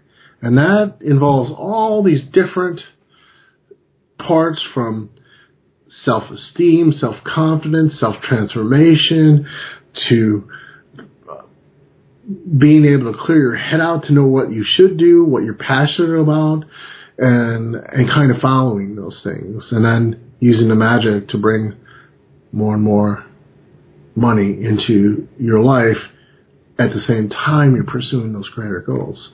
And that, that really is a much greater process than just the money. The money thing is actually the easiest. Keeping it from going out and moving to a different financial state is, is harder because it takes more steps. Seems like a lot of people just have a problem saving. Well, I don't want to say a lot of people just have problems saving. I think it's way more complicated than that. Uh, you know, most people I think are one check away from not being able to live. So it's really hard to save when you're at that level, even probably a listener of the show. You know, and then that point then, there's also a lot of different psychological pressures. Like, you know, if somebody works all the time and they're working 60 hours a week, of course they're going to want to spend some money to internally justify all the work they're going to do. Right? It's just a social, it's just a mental pressure. They want to have something that they enjoy because there's so much work. That's because the system's out of balance, right? We don't need those things. We could save money, but money itself wants to be spent. So, and people want stuff, and, and there's no judgment there. But there is a, there is the reason that often we spend that kind of thing is because we're burning ourselves out at jobs we don't care about that don't have any meaning. So we try to substitute stuff for that. And that's why if you really want to change your state, your wealth state, you really have to start analyzing and think about, hey, what do I really want to do? And then start working on business plans and, you know, strategic and putting it into plans to move forward towards doing that. Even artists can make money. They just have to get the plan together and, and how to build slowly, essentially. So I'm not just saying only, um, you know, only artists don't, you know, want to make money, but anything hobby you have, people have built a business out of it if you really enjoy it. Then it's just a matter of uh, figuring out the how, and that's a different question. But it's a lot easier to figure out the how and stay enthusiastic if you like what you're doing and you really love it. And that's the first step for most people is to figure that out. Um, because otherwise, yeah, all the stuff you talk about people not being able to save, that's a consequence of working in in an environment that really burns you out because it, you just don't want to do it. You want to do something that we really enjoy or that has meaning to you, and when it doesn't, it's why people in pain tend to self-medicate. It's just a type of self-medication. And that's not bad or good, it's just how we are as human beings. Why did you become interested in voodoo? Well, that was a weird situation that they got interested in me. And I kept having dreams of all, all those spirits. And I really put them through the ringer as far as testing. Um, as far as any time I would ask, they would do stuff for me. In fact, anytime I would ask them, they would do stuff for me. You know, it's I can't say that for all spirits, but for them I can. And they would never say no. And if they ever said, uh, maybe not, maybe we don't want to do that, um, it really was they gave me reasons. And, you know, what people don't realize is, is my great grandmother, well, she's African American and it just the whole system just seems natural to me. And uh, the spirits, like I said, they're just there, and they're just. I kept dreaming about them, and even when I was a kid, I would dream about drums sometimes. So it's a weird situation where I think they got uh, they got interested in me, and then I just started paying attention. These are voodoo spirits. Yeah. Have you ever done one of these voodoo zombie trances? Have you ever done anything like that? Well, the zombie stuff comes from the basically this fish, uh, and it, well, there's other ways to do the zombie, but it's a punishment. So uh, you wouldn't do that normally unless you were being punished. Um, and then it's you basically the person is basically drugged and you're you're buried alive, basically, and you come out, but there's brain damage or other things. And at the same time, people may, of course, be able to capture, you know, part of your essence or your your soul at that point because you've been buried and all kinds of stuff. So it's usually used as a punishment for people who would break the society rules in a real severe way. So when you talk about the zombie thing, of course I haven't had a zombie trance because I haven't been such a jerk that I needed to be punished in that way, right? Um, if that makes sense. Yeah, that's a hell of a punishment, I'll tell you. It is used for people that the community in Haiti decides needs to be punished, and it's not just one person, right? It's the community decides. Um, it's not to say that there isn't some people down there doing unethical stuff that might do that, but usually it's a community punishment, and usually it's for really heinous crimes, like things that you know you might get to, you know. Well, basically, it's their version of the electric chair. Yeah, yeah, exactly. Okay, that kind of puts it into perspective. You know, except it's uh, at the point at which you're becoming a zombie and you're getting controlled by someone else, right? yeah. You still can work. You know, so you can get put to the fields or other things, or, or uh, you can make amends, especially if there's a lot of loss that you caused. You can't make amends, but you know what I'm saying. You can make the person's life a little better, or the, the community's life in the way that after you damaged it. Now, let's say that somebody is getting involved. Uh, let's say I piss somebody off, like I say something I shouldn't say on this radio show, and I, I make an enemy that wants to curse me. What's the best way that I can block this curse? There's two very easy ways. First, if you can seriously and powerfully have the meditation down and keep your emotions in check, that is is going to help you go a long way uh, because some curses are powerful enough that they'll just affect reality and you'll get sick or something. Most curses from most people, what happens is they'll get to you and they stick to you and then they get under your skin and they start changing your energy system and then your luck starts going a little bad and then you start getting emotionally unraveled, and then you have problems sleeping, and then you start having more bad luck.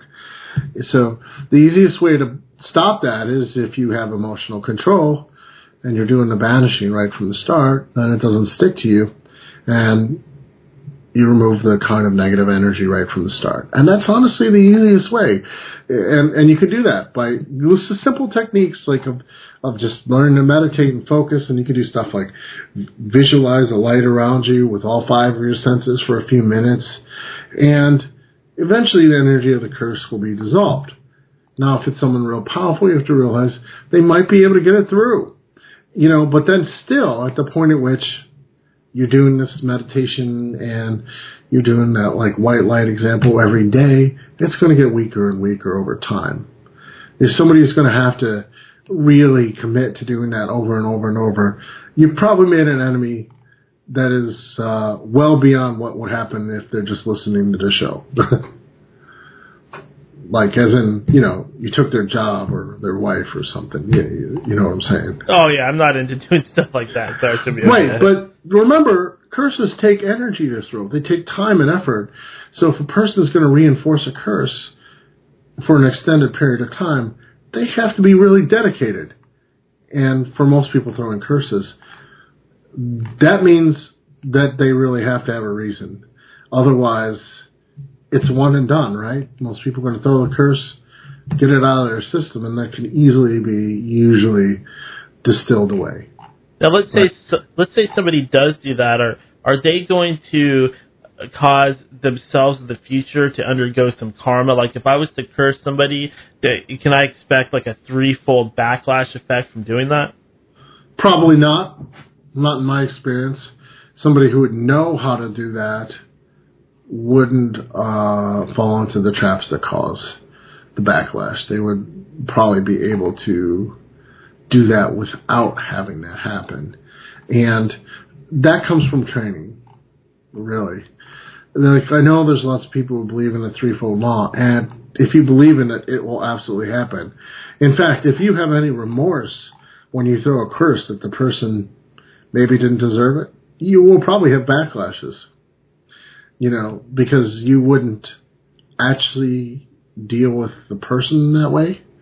You know what I'm saying? You wouldn't actually like, you know, if you're willing to throw a curse, you had better be willing to also go to take a baseball bat right? If you're not at that level, you're probably conflicted about it, and that's why people get in trouble with curses.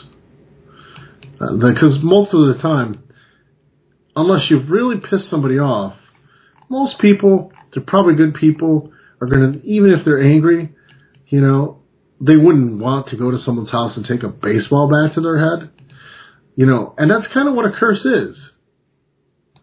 So if you, you're conflicted about that, people conflicted about that, you're going to start getting in trouble because you're not internally consistent about the curse you're throwing.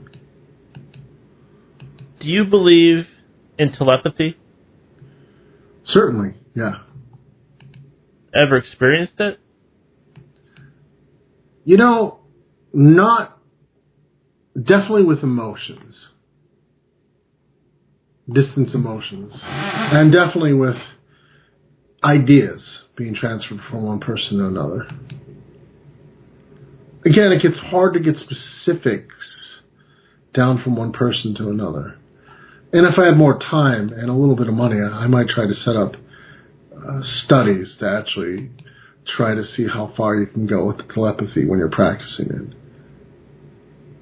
How do you feel about how do you feel about uh, drugs like psychedelic drugs or cannabis? Well, of course, officially, you know, they're not legal in the United States. so the party line is, you know, don't do illegal stuff. That said, they can be very useful uh, to shake up your mind, especially if you can find in your area some of these things are legal.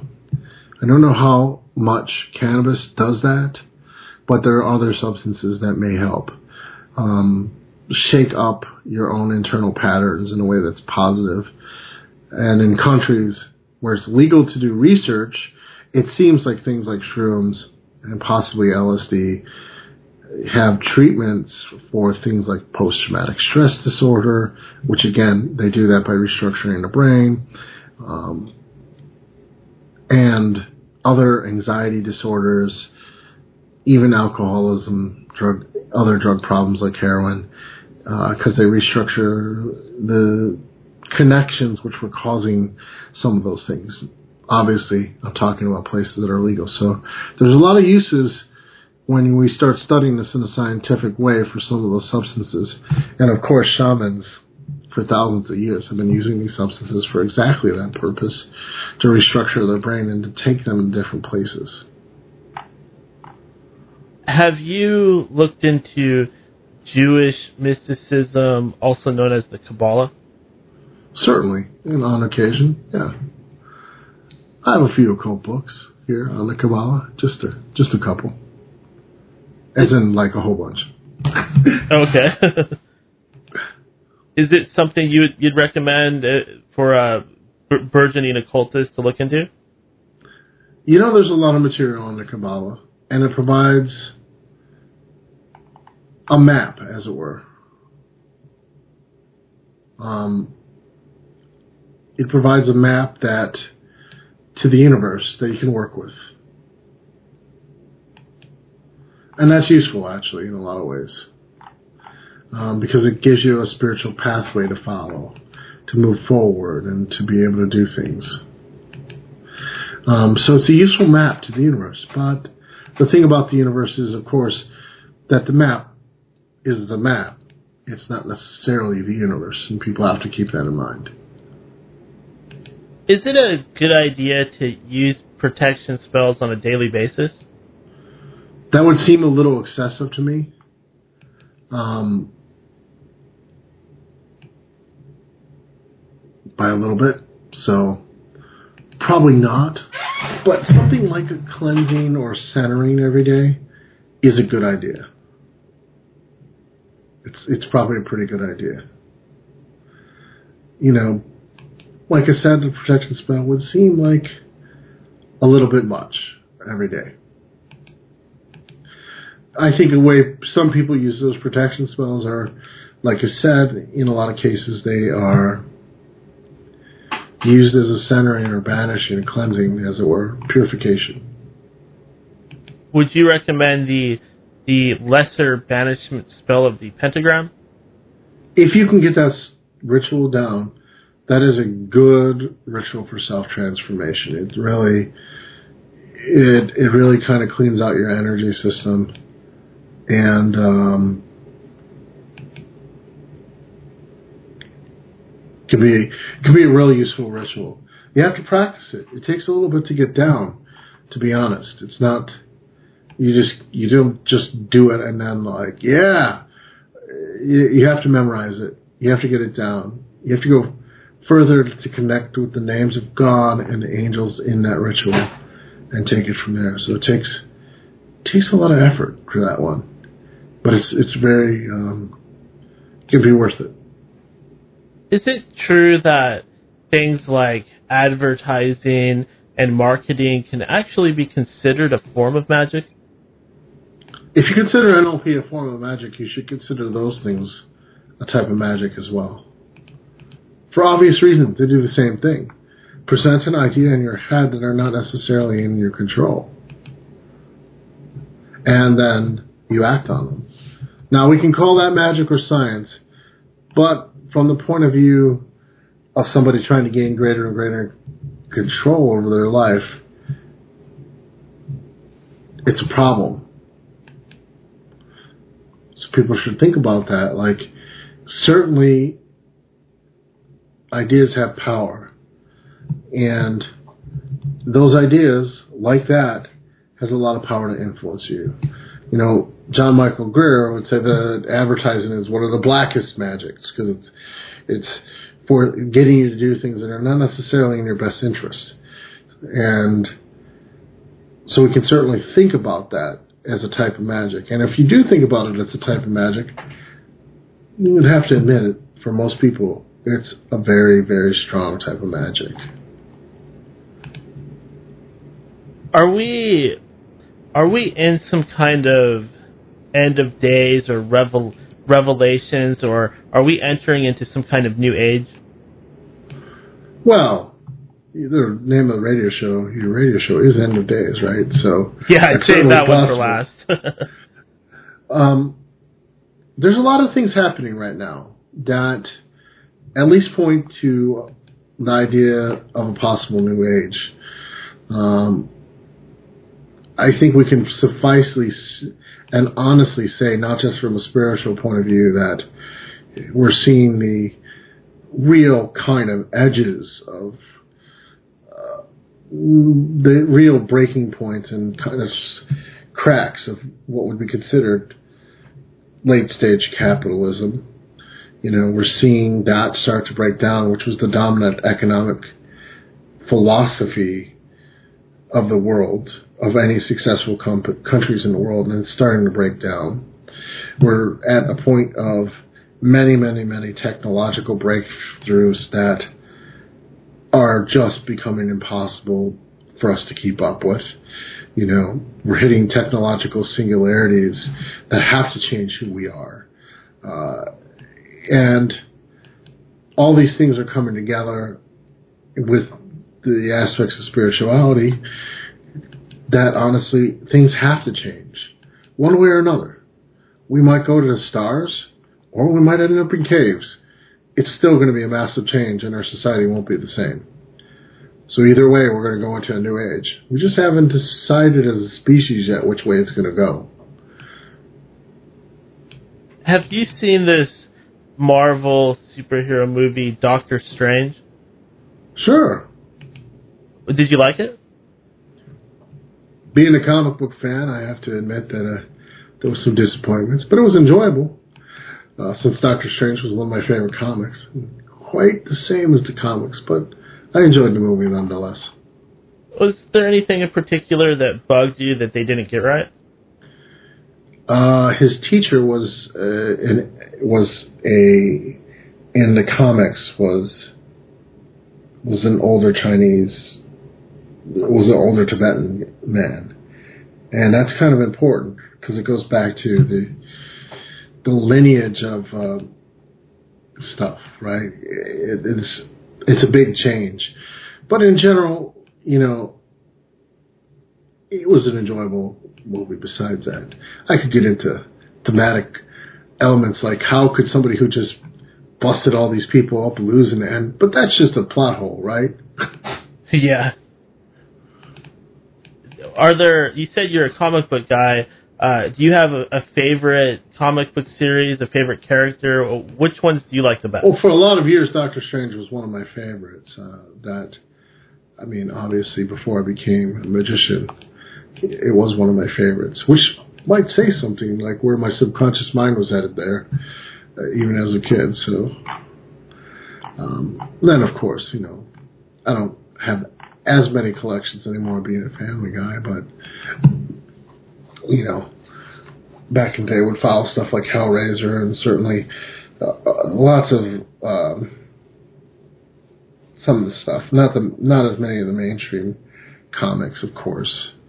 Um, you know, do you stuff. do you watch the show Game of Thrones?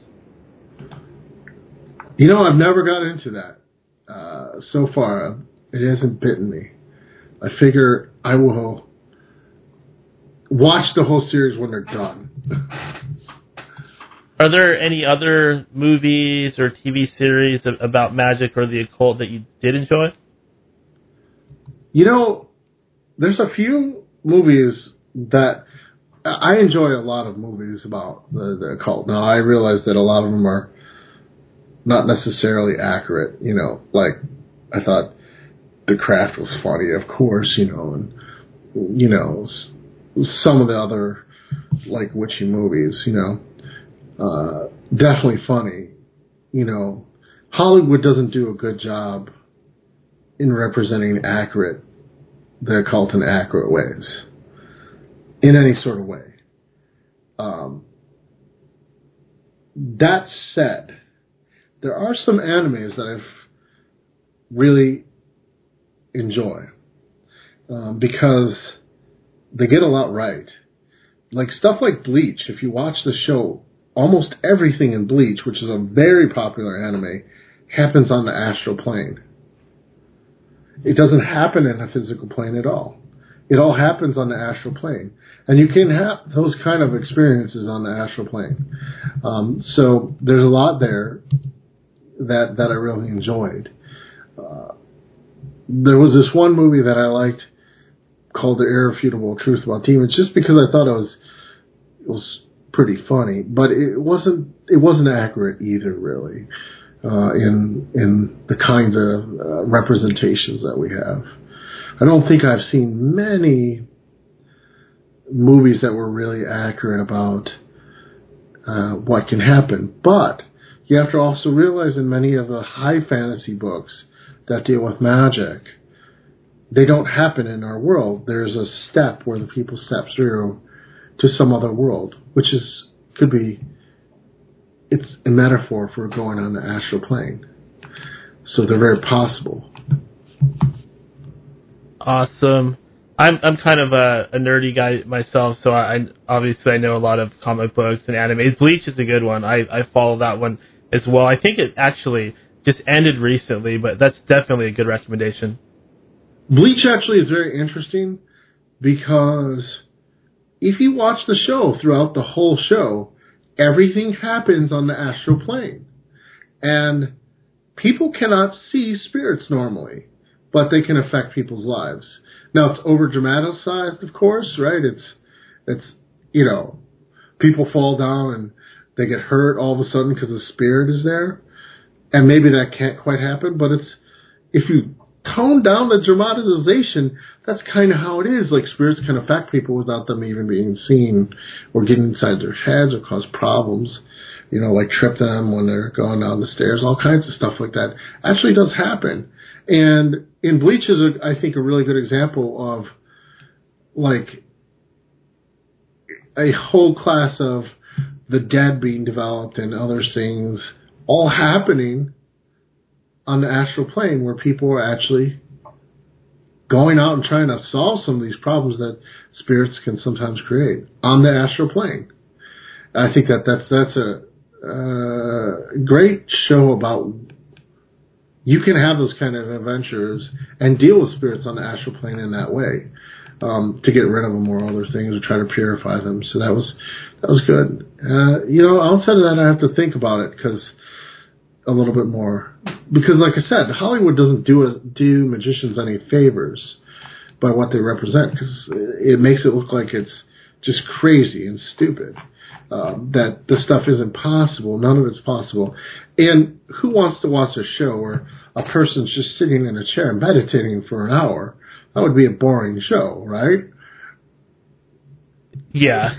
I mean, but there are, like I said, it's not just Bleach too. I mean, like even stuff like Naruto is going over a highly dramatized, yet it is dealing with how you develop inner power, you know, from those points of views. This, uh, there was one show, which I'm showing how much of a anime fan I am, called Magi, which dealt with the Lemon in a different way.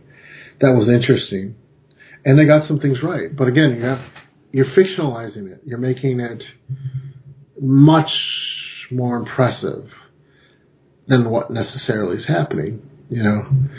Now the the one show that I saw that I thought was profound and possible was the OA.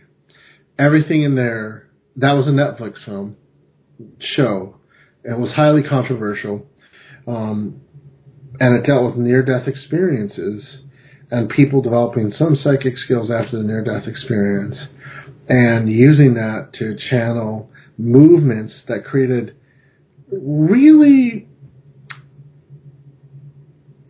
circumstantial magic. You could just explain away, or easily explain away that the person was just insane uh, from the things that they they were experiencing. There was other explanations, and that is probably pretty accurate to how magic is. There's always different explanations. It's easy to explain away. Oh, okay, this person got better because the doctors were taking care of them. That's one explanation. Or it could be the healing magic that was going on, or a combination of the two. Because this yes or no answer, right, that it's either the doctor or the magic, doesn't work that way. What if the magic impacts the doctor to actually treat people correctly? You know, so that's why you're dealing with complex changes that make it more difficult to come to that. But the OA was a show that I would watch, uh, that I really watched and enjoyed because it was ambivalent. Uh, and that was really, I think, even how the magic worked was ambivalent. And that's how the how magic is. It, it resists absolute answers. And so I like that show a lot. To get away from the anime a little bit to talk about that because even when you watch, if you watch that show on, and it's available on Netflix, it's a Netflix original. When you watch them doing the motions, that actually those kind of developing gestures like that. There's whole magical systems that are about that. So it's rooted in actual stuff. And uh, that show, like I said, was good because it was ambivalent. It didn't. You couldn't really say whether or not the magic was real, absolutely. But what you could say is it definitely had a positive impact on some people's lives. And that's probably the, that's probably the best um, thing any magician can say is that they can say that as a result of ma- magic, there's positive changes in my life, those around me, and those I care about. We are getting to we are getting close to the end of our interview, but what I'd like to do here at the end is just go ahead and open things up and if there's anything that you'd like to say, if you'd like to get off if you'd like to get up on the soapbox one more time and, and say one last thing and or follow that up with some plugs, uh, feel free to do that now, Andrieh. I don't have any soapbox stuff tonight. You know, a lot of the stuff that I talked about, meditation kind of stuff, like I, like I said, I wrote Hands on Chaos Magic. You can get that on Amazon or any bookstore. Do support your local bookstores. Just ask them; they can get you a copy. Hands on Chaos Magic. You know, please support. Please buy it. It encourages me to write another book. I am running a shapeshifting class as well. Um, and that class goes through mental shapeshifting, uh, to adapt to your current situations, up to astral shapeshifting, and even using shapeshifting like techniques to get into better health over time. So it goes through the whole gambit of, of transforming your life. And people have had wondrous changes from getting new uh, fiancés out of the course to finishing off uh, master's and PhD programs to getting radical levels of wealth improvement in their life, not just more money. Um, so uh, if you have a chance, check it out. Uh, and the only soapbox box thing I want everyone to understand is, you know, it's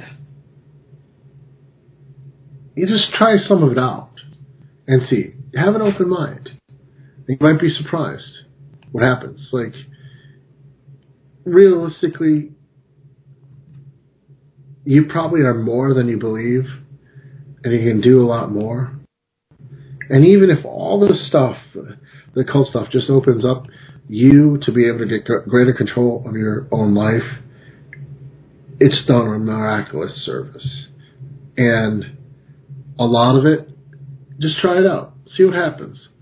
Come out of a skeptical eye. Once you try it out enough, I guarantee you, you'll, you'll still come to some of the same conclusions that maybe some of this there's some something to all this, and we might argue what that something is, and maybe over beer, I might argue differently, but you still come to it that there's some value in it, and you know, I think that's what I'd like to leave everyone. Just try, do something, even meditate. You'll start seeing the stuff makes starts making changes in your life, and some for the better.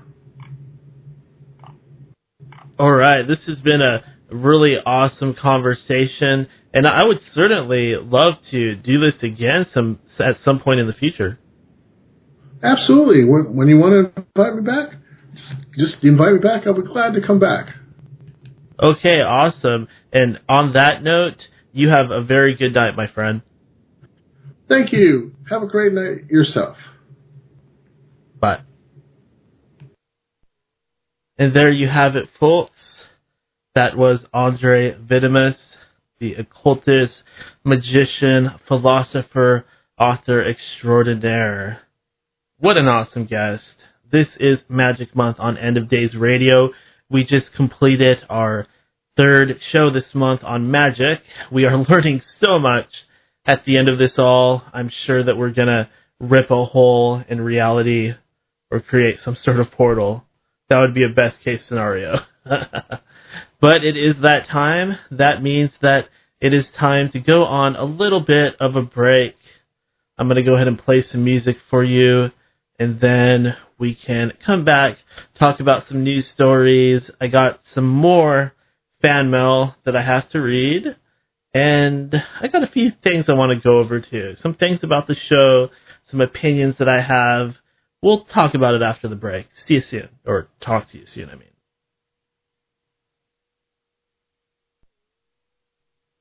Hello and welcome back to the end of days. Uh, sorry for that squeaking. Just need to get comfortable. This is End of Days Radio. I am your host, Daniel, the Guardian of the Night. Just kidding. The Watcher in the Window. That's creepy. What's going on, everybody? Are you excited as I am to be here? This is our news and listener roundtable segment of our show. But I do want to start off by making a little bit of an announcement. So, I've been doing a lot of thinking, and one thing that I keep doing, one mistake that I keep making, and I, I've been doing it like almost every time, is I forget to bring on the callers during the guest. I get so wrapped up in what I'm doing, I completely forget about it, by the time I remember it, it's almost to the end of the interview. But it leaves too small of a time window there for anybody to call in. So I'm going to change things a little bit. I'm going to go ahead and open it up and say, go ahead and call in at any point when the guest is on. Please just give me 10 to 20 minutes to warm them up, to establish a little bit of a little bit of a conversation before you do call. Don't start calling as soon as they come on because that would feel weird, obviously. I mean, you guys aren't dumb, right? Of course you're not. You wouldn't be listening to the show if you were. So just give me like just give me like 10, 15 minutes to start and then you can call in and I won't bother asking the guest if they'll take calls. It's just something that we do on air. That's how it always is. So that's going to be a big change. The way that I was doing it before didn't really feel right. It just wasn't working. I was forgetting. There wasn't enough time. And this is something that's always evolving. It's always improving. You know, sometimes I might make a change. It might seem like a bummer and I might change it back. Or I might keep the change if it really feels like it's better. So this is always evolving. I don't ever want to be set in my ways. That's not a good idea. Ever doing anything. You should always be open to the possibility that there's a better way of doing this or that. Anyways, I do I do want to talk about the email situation. Uh, another thing that I've been slacking on is not giving out my email. I people are always trying to get a hold of me and they're telling me, Daniel, you want people to give you feedback, but you never tell them what your email is. It's just one of those little things that I miss. I try to be on top of everything, but I, I miss it. My email is Daniel, end of days radio at gmail.com. That's Daniel, end of days radio at gmail.com. It couldn't possibly be easier to remember. So if you have any feedback, if you have anything you'd like to say, if you'd like that, if you have anything you'd like me to read or play on the air, go ahead and send it to that email address. As opposed to going to the website and getting my email off of there. Not everybody out there is tech savvy. They'll go to the website, they'll get lost, they won't even find the email. But if you are looking for it there, it's it's on the About Us page. And I do have some emails here that I would like to read. This is the first one. The person wants to be called Violet Lady. Violet Lady. Hi, Daniel. It is Christopher Columbus, not Columbo. You may be mixing him up with a TV show. I guess this is in regards to I was joking around the other day on the show and I said I was going to explore the world to prove if it's flat, and I said Christopher Columbo instead of Christopher Columbus. I apologize. It's Christopher Columbus, not Christopher Columbo. So thank you, Violet Lady, for that correction. That's very kind of you. Very nice of you to point out my error. This is the second letter. It says, Hey there, dude. Daniel you seriously need to talk about the Sandy Hook thing. This is from Chad Bear. Okay, so I know what you're talking about, Chad Bear. You are talking about that thing that I keep bringing up where I say that I had some firsthand evidence for Sandy Hook being a hoax. so I can explain that real quick. I think I might have done it before, but I'll do it again real quick since you asked. So right after Sandy Hook happened, I don't know exactly how long, it might have been a couple weeks. Well, there was this article that went up on a conspiracy website. No, I'm sorry. Actually, it was a YouTube video that somebody put up where they were going online and they were showing all these websites that had actually been created before the Sandy Hook shooting happened. These websites were charities. They were charities set up on Facebook. Some were just plain web pages started from scratch. Some were Facebook pages. And they were timestamped, meaning the server said on the page, on the post that was made, like if you go into, if you have a blog and you make a post in your blog, it'll show the date and time when it was made. Well, all these charities were set up before Sandy Hook. And in the video, the person explained that you could do something with Google to actually search through the web's history and find all these different examples of web pages that were created that are time that were timestamped before the Sandy Hook event actually occurred. And I did it. I actually went in there. They, I'm sure they've all been erased by now, but at the time, I went in there and I found them, and I saw with my own eyes that these these websites, these these blog posts that were created, these Facebook pages, indeed they were created before the event happened. It's like a day before. Pretty friggin' weird, right?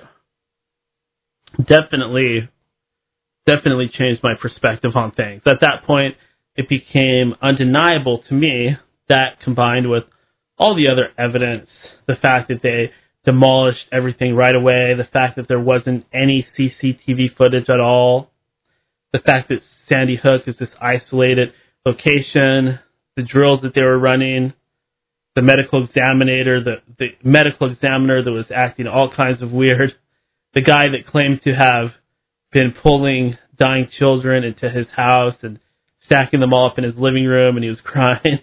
It, all of that stuff just didn't add up.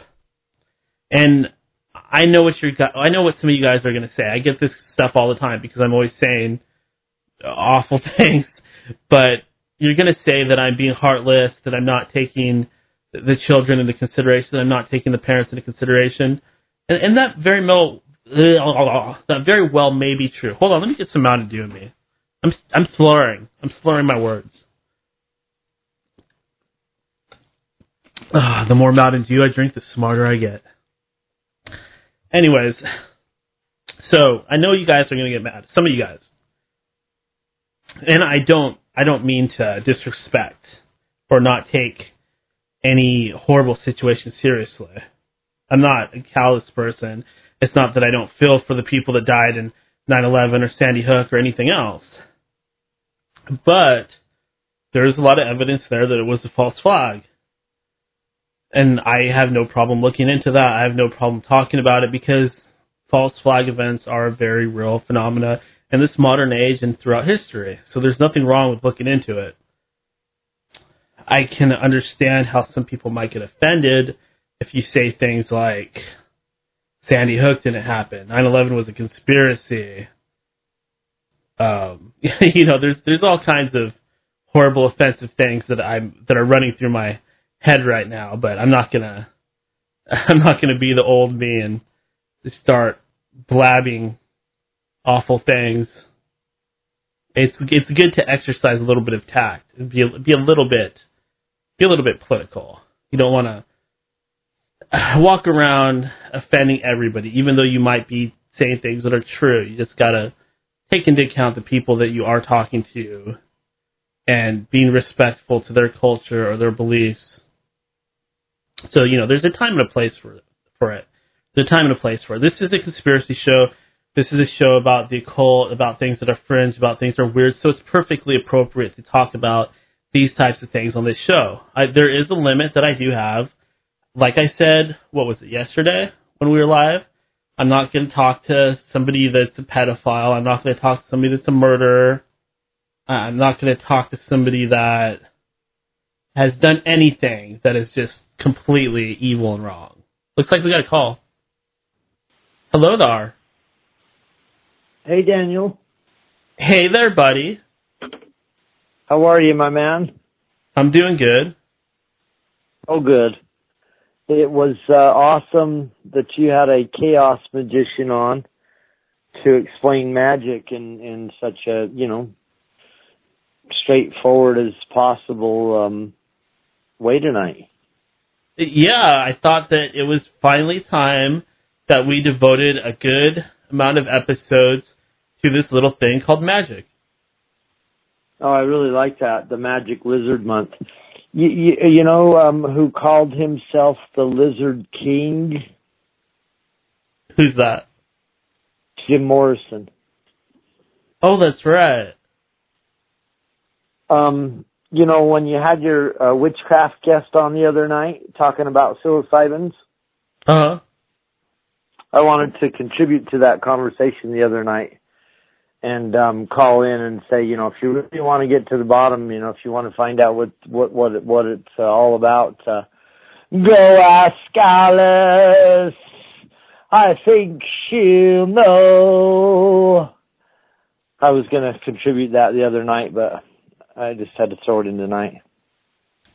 Jefferson Airplane. On sil- yeah, on psilocybins.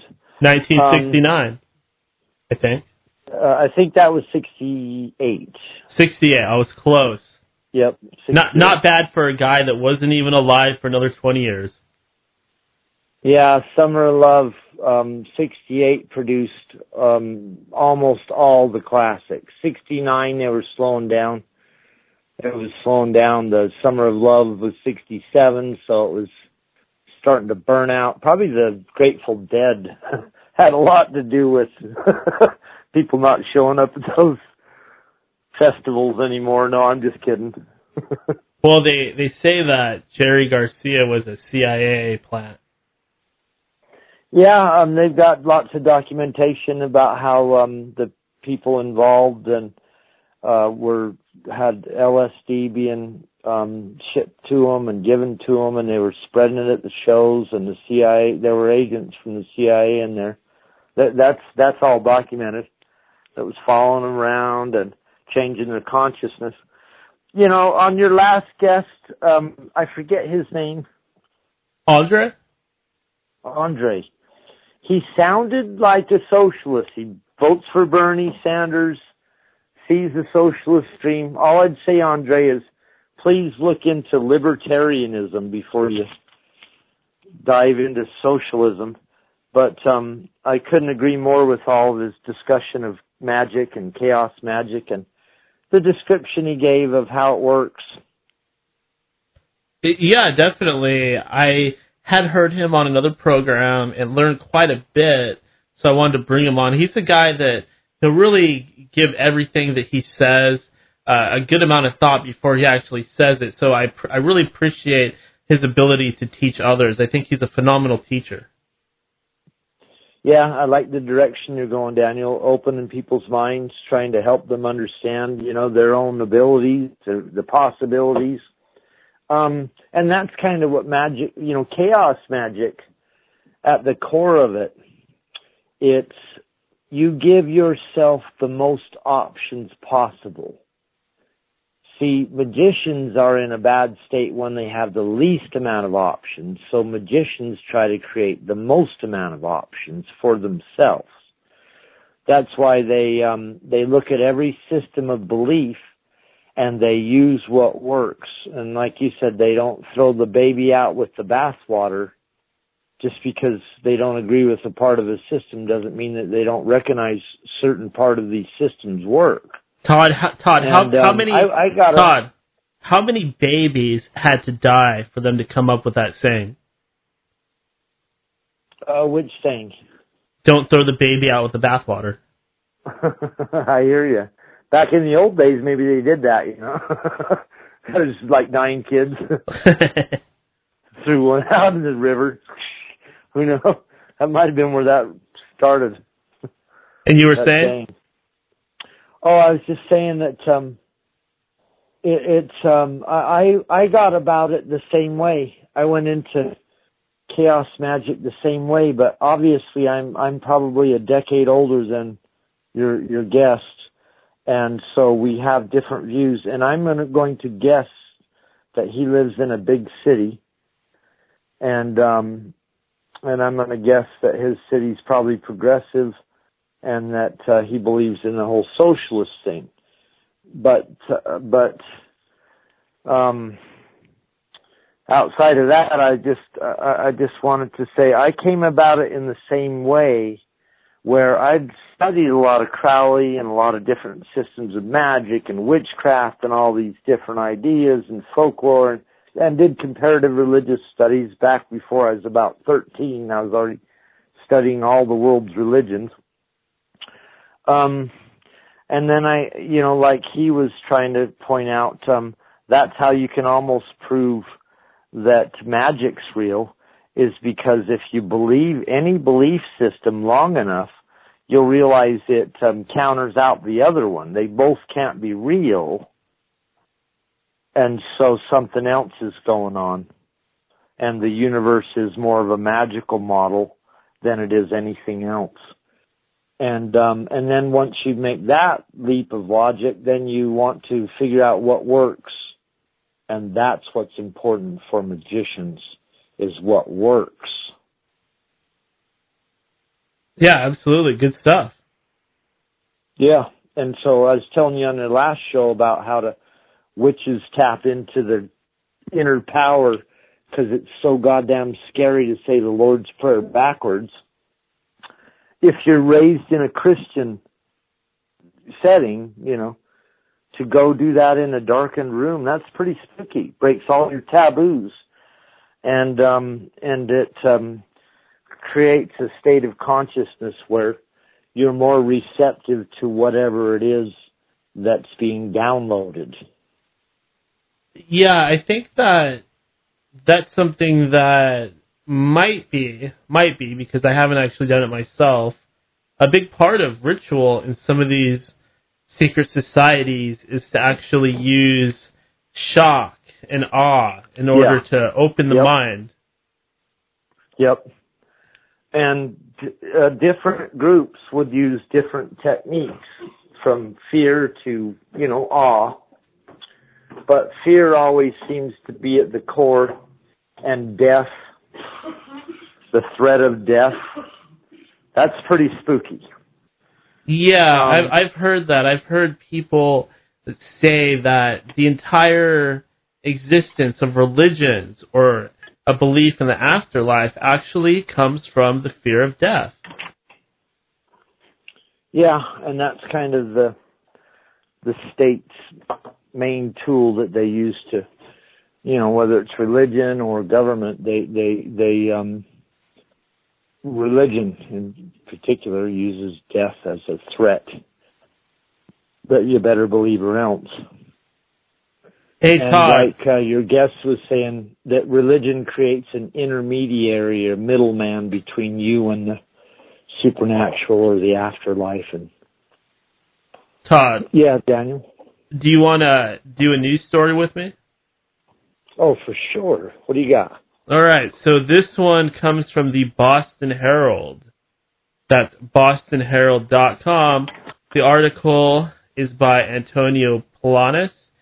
Rachel Bond says ex-boyfriend had off-the-wall occult beliefs. It appears that this man, Rachel Bond's ex-boyfriend, accused her very young toddler of some heinous things. He had a belief in reptilians. He said certain government officials were reptilians. And from what I can tell, he actually blamed the child for being some kind of hybrid or some sort of artificial intelligence before he murdered the two year old.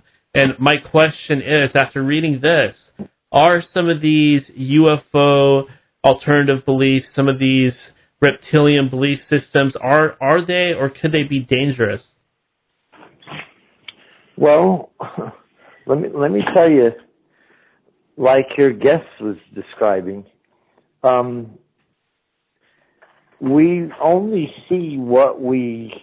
I mean, reality, in my view, in my this is me, is what we believe we're perceiving. And so, if you're believing in reptilians and maybe even doing some drugs, um, you know, there's a reptilian conspiracy there on drugs. They could do some crazy stuff. Was he on drugs? I don't think so. I, he was yeah, from what I can tell, he was not on drugs. He said he was clean and sober. And it says, yeah, it says nothing about any sort of drug use. It just, he was really into Alex Jones and he believed that Jade Helm, he believed in all that Jade Helm stuff where the military was doing training exercise to prepare for martial law. Okay, well, I mean, there's another nut that's blown his top, but um, there was a story a year, year and a half ago about a person that was picked up under mysterious circumstances dead that claimed he was a MILAB um, and part alien and they police went back to his house and it was fully stocked. So you know, sometimes there's cases where where there's some evidence.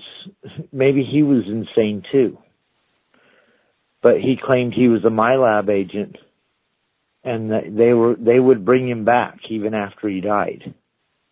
He told his girlfriend that, and the girlfriend didn't know anything about him except what he told her.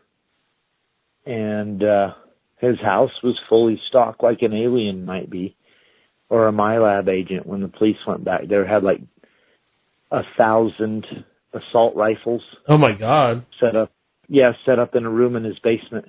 He transferred all of his vehicles into amphibious vehicles. He had Hummers or trucks that he could drive underwater in case he had to. Um, a lot of money. This guy that they found on the side of the road dead. So you know, there's weird, there's weird stories on the reptilians. Um, I've read a lot of stories, Daniel, where the person claimed that they killed the person because they were turning into a reptilian in front of them. Yeah, I read I've, at least ten of those.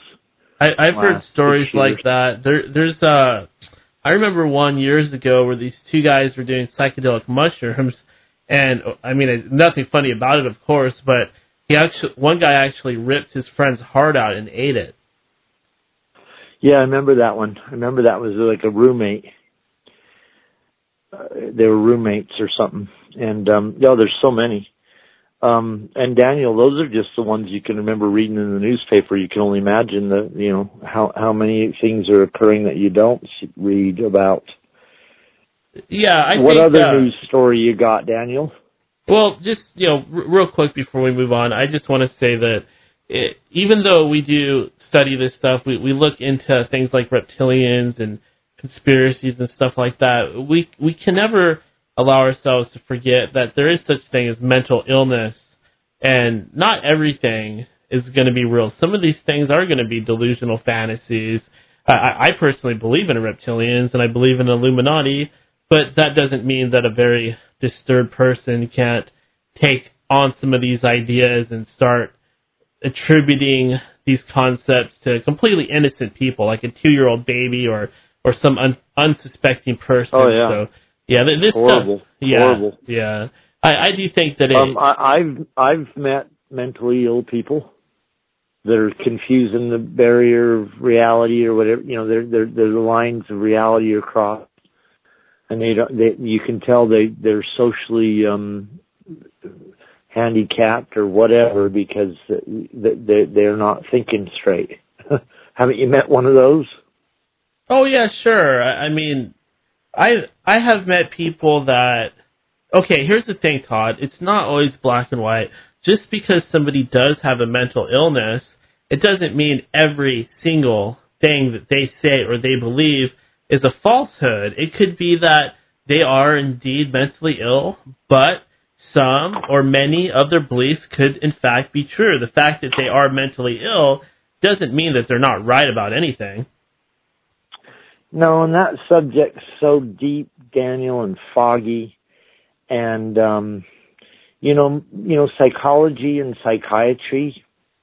That started as magical techniques and practices.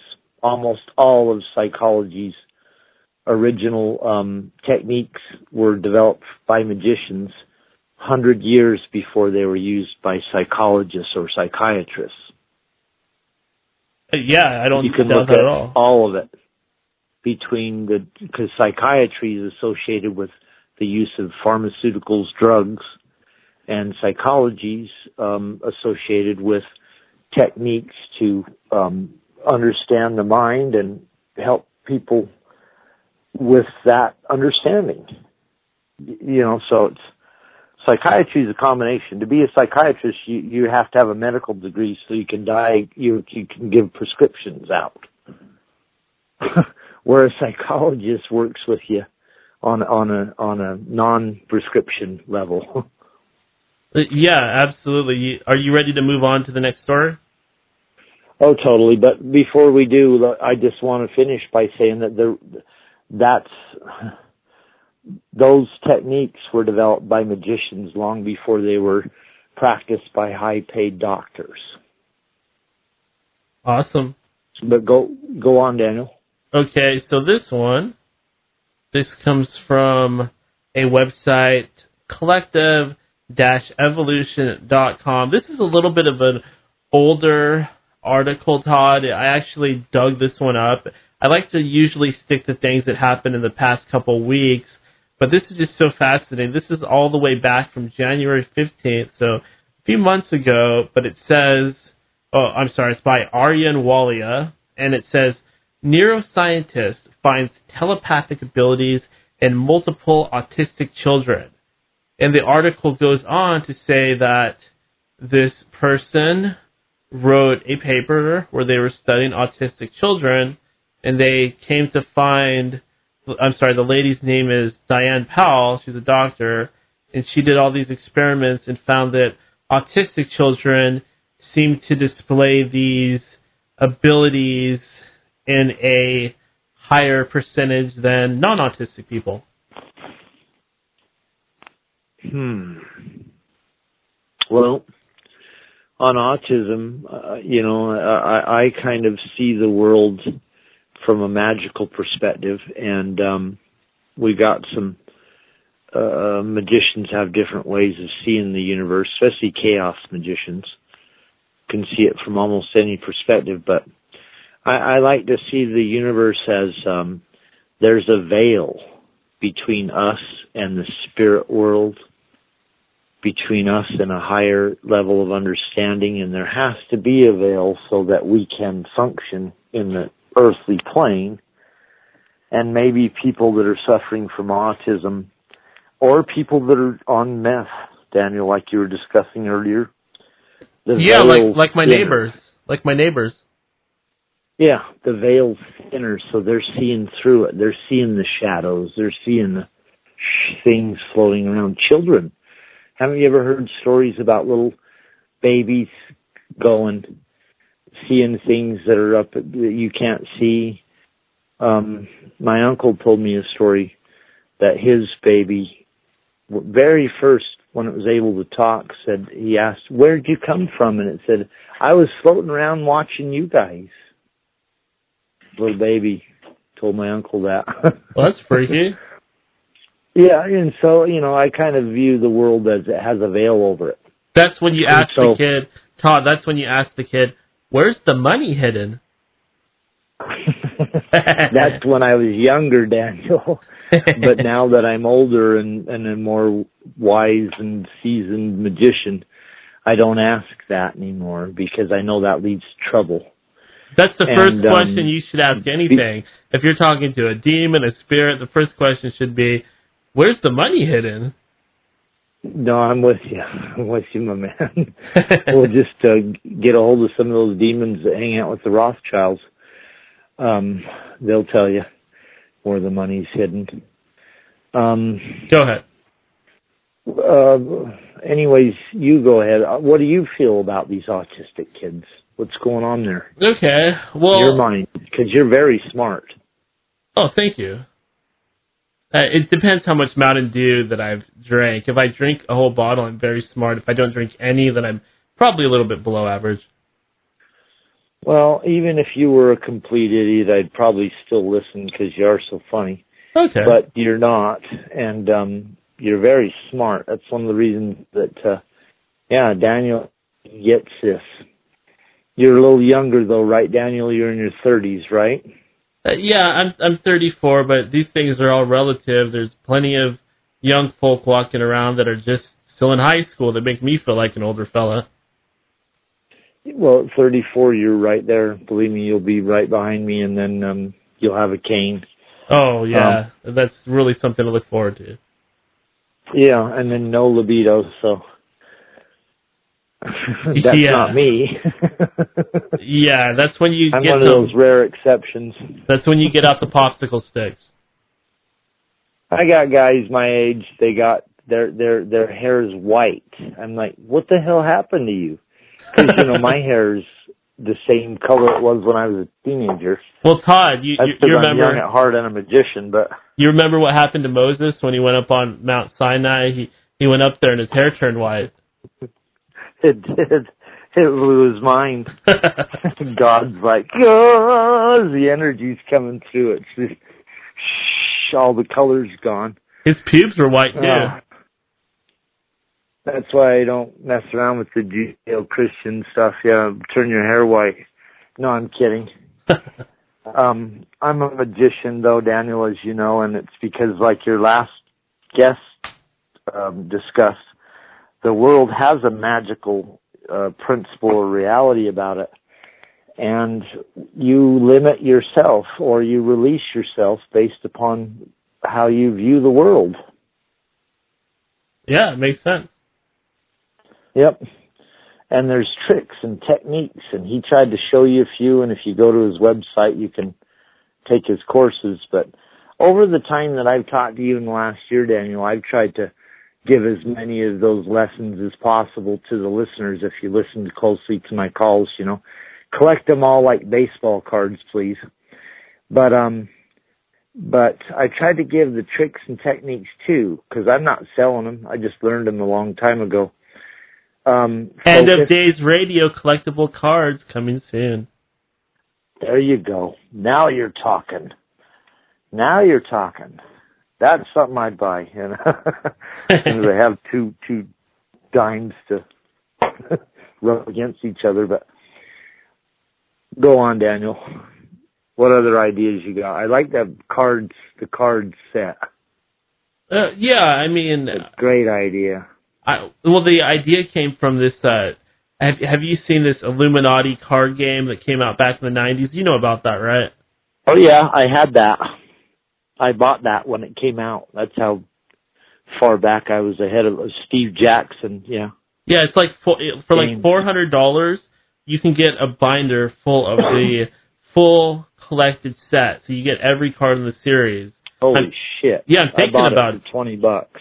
I'm thinking about plunking down the cash so that I can have that that conspiracy freak awesome collector's item.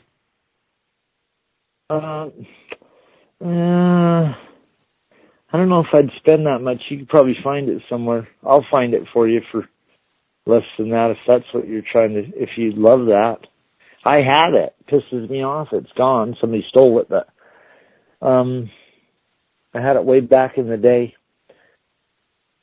See, because this the, the the concept for the game, even the box itself, blew your mind in 1993. I think it was 93.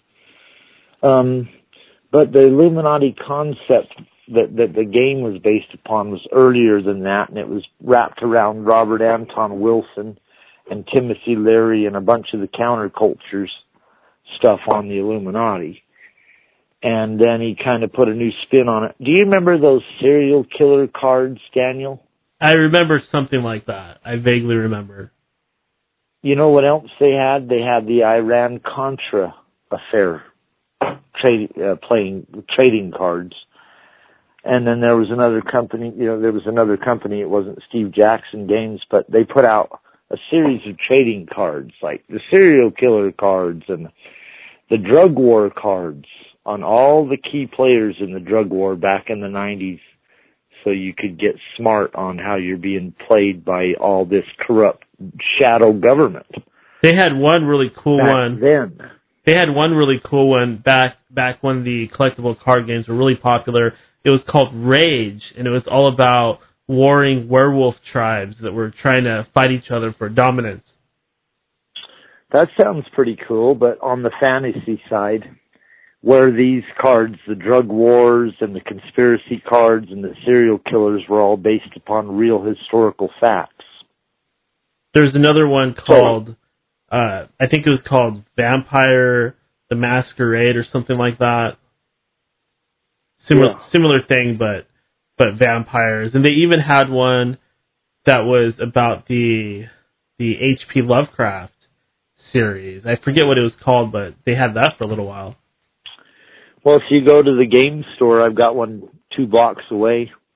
They sell specialty games and card games. And there's a booming industry, and there's one whole aisle on Lovecraft Monopoly, Lovecraft Monopoly. Oh, they've got that now. That's awesome. Yeah, they've got that there. It's incredible.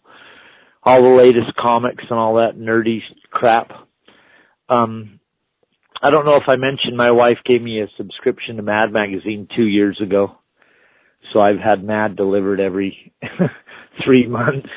And the best thing about Mad in the last um, two years is that they've had a ton of Trump covers where they do a classic Alfred E. Neuman meets Trump, you know, how Mad does. And they do a great Trump. yeah, Mad Mad Magazine is one of those classics. They're kind of like kind of like Playboy or Time Magazine or something like that where it's just so embedded into our culture that even though things have kind of moved onto the internet, they, these publications they still exist because they they're just so big with people. There's people that get them every month, and they'll still get them every month because it's part of their routine. Yeah, and Mad was always left leaning. As I'm older, you know, I realize they're all part of the liberal establishment. Mad is still classic sense of humor, very smart. But um, all they do is attack Trump for the last two years, and that's cool. That's fun. Gives him more publicity. Probably got him helped get him elected. But um, but you know, on that last your guest, um, you you know what he needs to be mad about? That Hillary Clinton stole the election from Bernie Sanders, Uh, and that yeah, was in the yeah. emails. Uh, yeah, I, I mean, I some every once in a while somebody will say something like, "I can't believe that Trump got elected over Hillary. This country's crazy." I, I mean, I'm no I'm no fan of Trump at this point, but let me tell you, I'm still glad that he won over Hillary Clinton. I mean, she's just uh, such an evil woman. I told my wife, "Can you imagine how I would be if she got elected?" Waking up to me every morning with her voice, her face, because all I do is read the news every day. It's just one of those hobbies I have. And to see her face every day, we would have went right into the New World Order if she would have been elected. She would have just handed us over to the Chinese or whoever, Saudi Arabians or whoever she sold us out to, or that she sold out to. Well, what she would have done Um, is she would have done a bunch of things to appease the minorities and the poor people, and she'd give away a bunch of free stuff.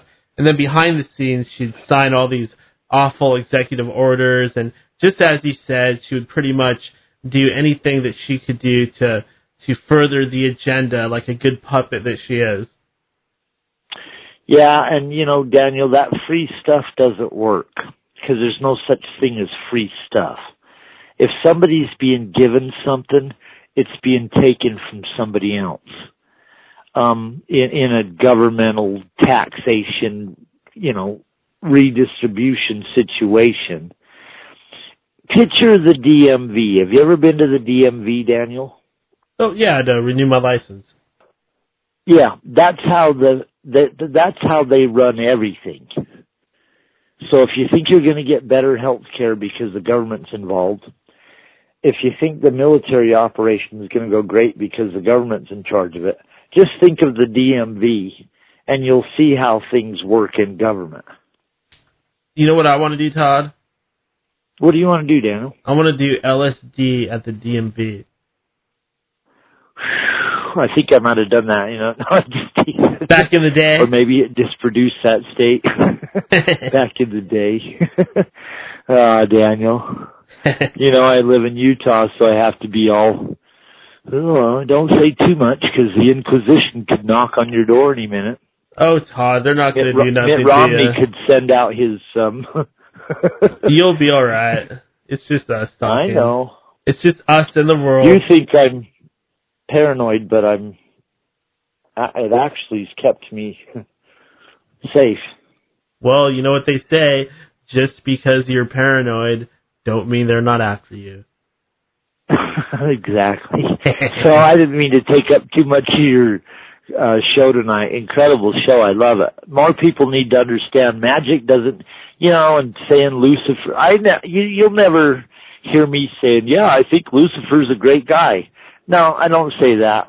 Um, but um, it's a great, you know, thing to have a different perspective on, where where he kind of explains that a lot of your myths and our our legends are based around society's taboos. And usually whoever the bad guy is that's who lost the last religious conflict or you know when two groups meet.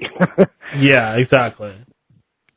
So i'm having a great saturday night. I'm going to let you go and enjoy this show. So tear it up my man. All right todd. Thanks for calling. I'll talk to you again. All right peace peace and that was todd the bod todd the god from utah utah todd Todd the Bod. Let's stick with Todd the Bod. He does have a great bod. I've seen the pictures. He looks like a freaking Adonis.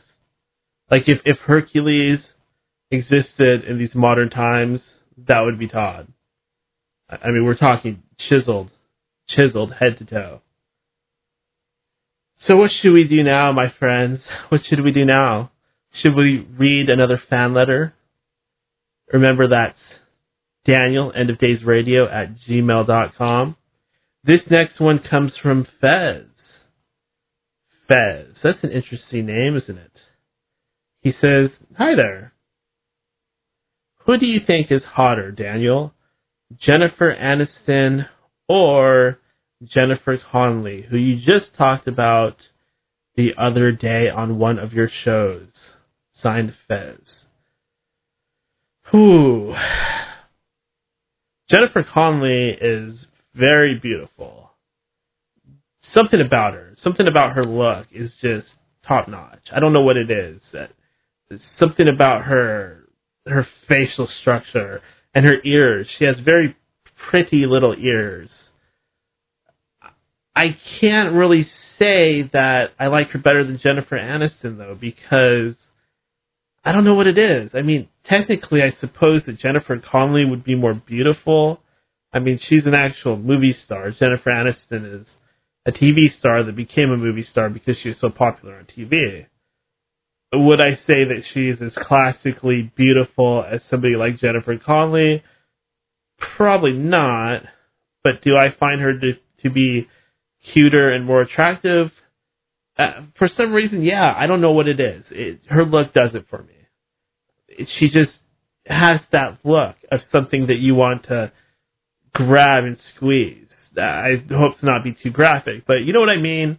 There's just something about her. She's got a certain quality about her. So, Fez, I'm going to have to go with Jennifer Aniston on that one. I hope that answers your very perverted question. I do have some more letters here. This one comes from. Let's see. I'll save that one for later. This one comes from Eric, and he says, Daniel, do you ever block people on Twitter? Twitter. Do you ever block people on Twitter? Um, not really. Not really. I haven't really had too much of a reason to. It's happened maybe two or three times when people were just being really, really unreasonable to the point where I couldn't even to say, hey, what's your problem? It was just like, just like hatred. And uh, there's a point where I suppose somebody could push it where I would finally block somebody, but for the most part, no. I'm not really into blocking people on Twitter. I haven't really had too much of a reason to. Occasionally, somebody will say something rude or call me an idiot for being into cons- conspiracies and stuff like that, but I usually just ignore them put on my big boy pants and ignore them. I mean, there's no point in sitting here and arguing with people that just don't get it. They have no concept of the paranormal.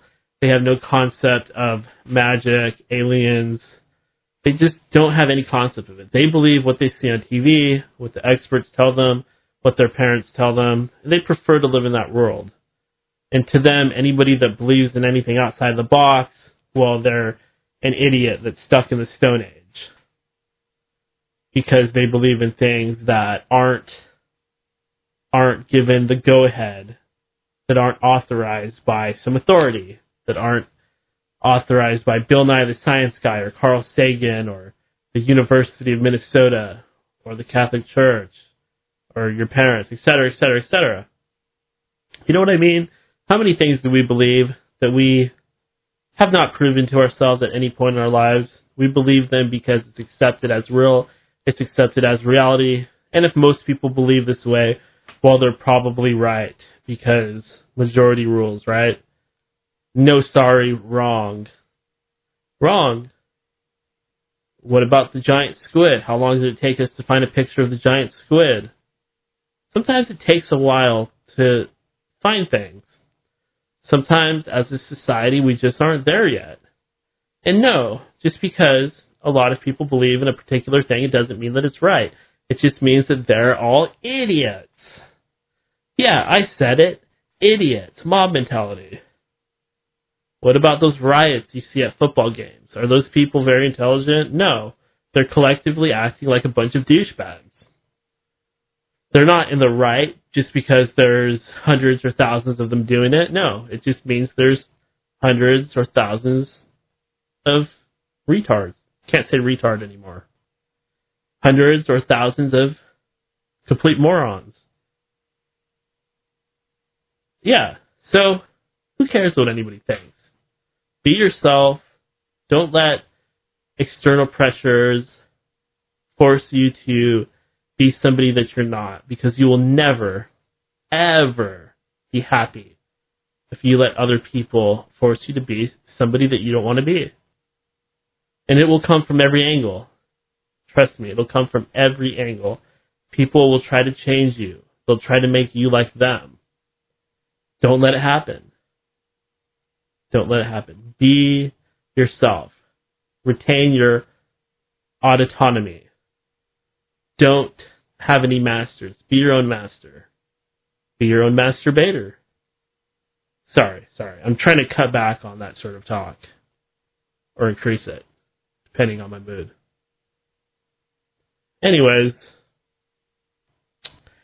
let's see here. Okay, so the live shows. This is something I need to talk about. We are still doing live shows. The problem is that I'm not doing shows consistently on the same day anymore. It used to be every Saturday night at what 7:45 p.m. PST, or or it was what eight o'clock, and then it switched to 7:45, or started at 7:30.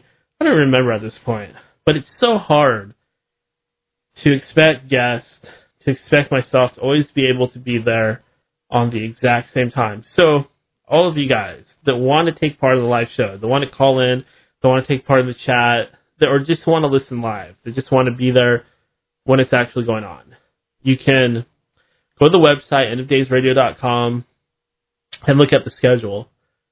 It's right there on the left side. Or if you're on mobile, you're going to have to scroll all the way to the bottom of the page, and you can get the schedule from there.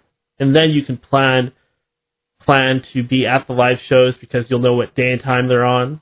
And you can kind of plan around that way. So just check the website every so often. Go to endofdaysradio.com. You should be going there anyways, right? Because that's the home for everything End of Days Radio. You should be going there anyways. So go to the website and get the schedule and come to the live show. And we will have fun together. And as far as doing the show every Saturday night again, I will try. I will try. I will see about continuing the trend of doing a lot of shows. It's not easy. It takes a lot of work, but I'll see if I can't keep this up. I've been doing shows like every day this past week, so it's awesome, but you know, it's a lot of work. But I'll I'll see how long I can keep it up. There's a lot of information to get out there. There's a lot of work to be done. There's a lot of heads to split. Uh, okay, so I've been holding off on this letter because it's kind of long and it's weird. This comes from a girl or lady named Lana. I'm not going to say her last name, just call her Lana. Greetings, Daniel. You claim that more than 50% of your fans are female, comma, well, I can say that women are actually very attracted to the supernatural. That is why they like your show, because it, because it is similar to certain things like the Twilight series, for example, that deals with supernatural topics. Yeah, good point. That's, yeah, I think you have a good point there. Uh, maybe it's the fact that paranormal and supernatural things are just non-gender specific. Women typically like shopping and reading romance novels and you know doing female things. And guys like sports and cars and things like that. But paranormal and supernatural it's not gender specific. There's nothing manly about it. There's nothing feminine about it. It's something that anybody can enjoy. Like I've been really into pro wrestling and MMA even had a have a website about it you know thing that I put together years and years ago it's still going but it's primarily had a male audience because guys are into that sort of thing. You know, you're, you're not going to have a whole lot of females that are into like playing the guitar, for example, because men like doing things like that. They like buying expensive guitars and collecting them and being all nerdy about the mechanics and the parts and accessories and all of that. But that's not completely true because there are some outstanding female guitar players out there for sure. There's more and more popping up all the time. But that's what's kind of cool about the paranormal, about the occult. There's tons and tons of women that are into it. There's a lot of women that are into Wicca. There's a lot that are into these paranormal ghost hunts and things like that. So I suppose it might be something to look into if you are trying to meet somebody that is interested in the same sort of things as you. You might uh, you might want to join a paranormal group or something like that. It seems like a good idea because, like I said, it's not gender specific, and like Lana said, women seem to be attracted to that sort of thing. Maybe it's the mystery about it. Maybe it there's something romantic about the supernatural, the unknown, the paranormal.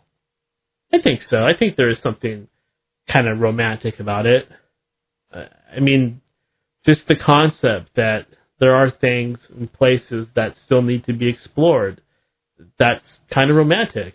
It's like this thick fog out there, and we're trying to decipher as many shapes in that fog as we can.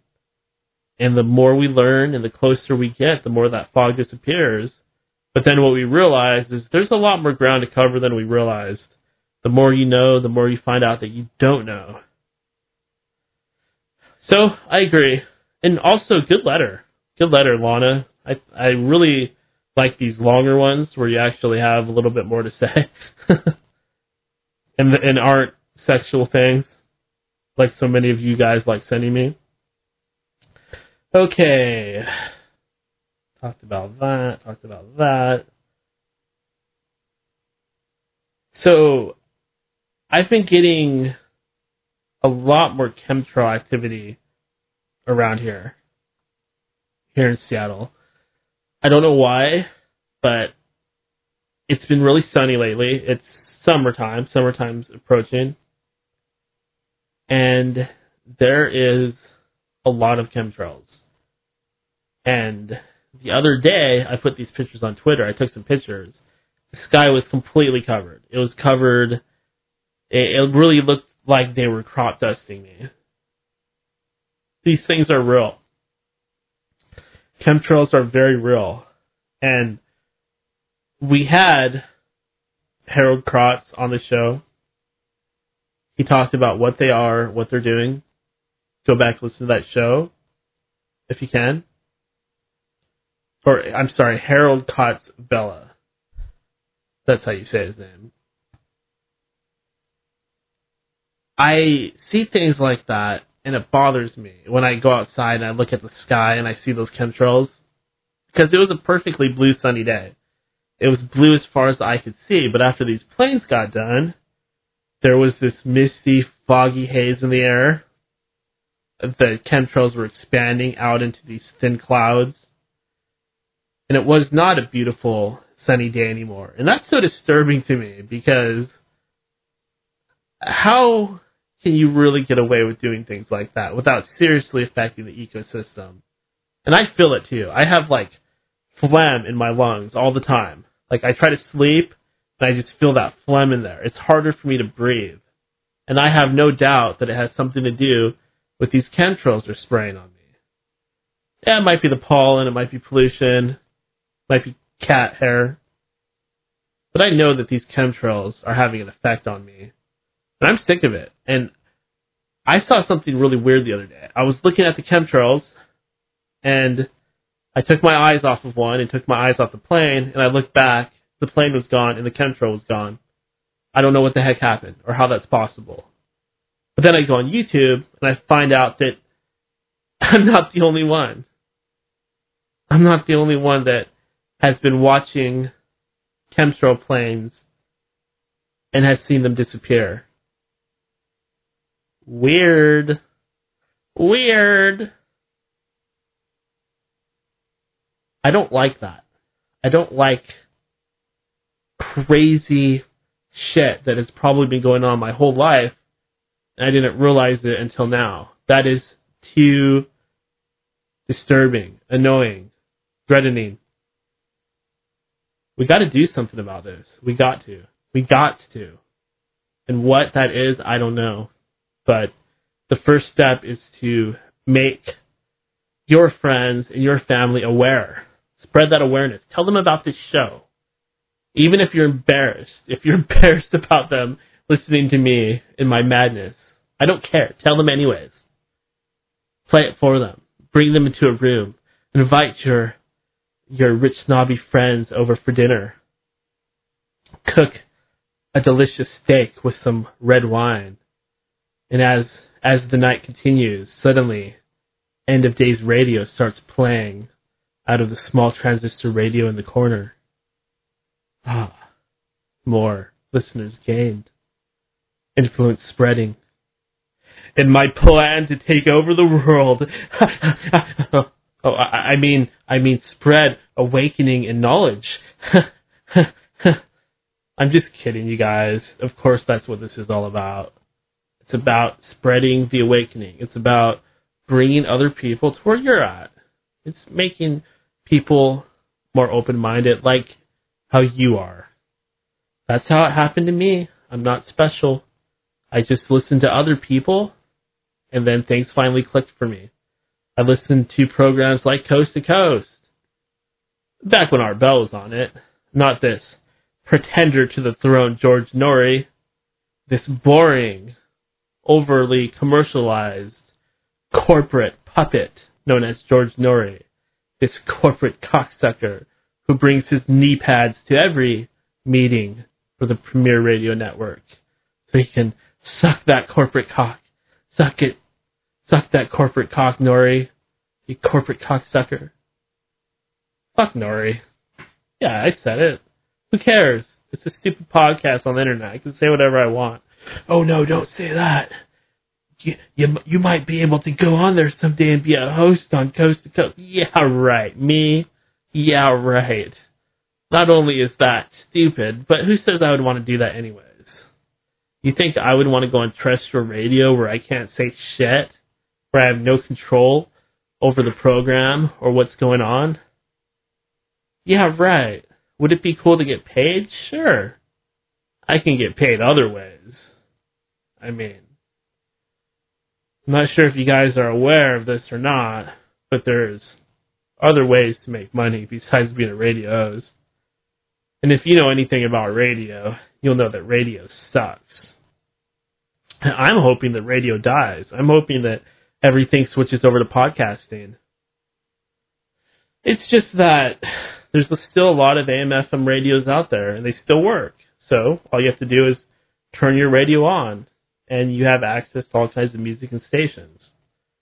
And that's why radio is probably not going to go anywhere. I don't think it's going to die because everybody has a radio in their car or they have an old radio in the shop. It's just too easy to get a hold of them.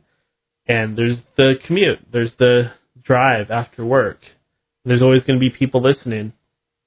But that being said, how many people have really reached the level of an Art Bell or or a Howard Stern or even an Opie and Anthony. Not very many people. Most of them are just shitty, miserable local DJs.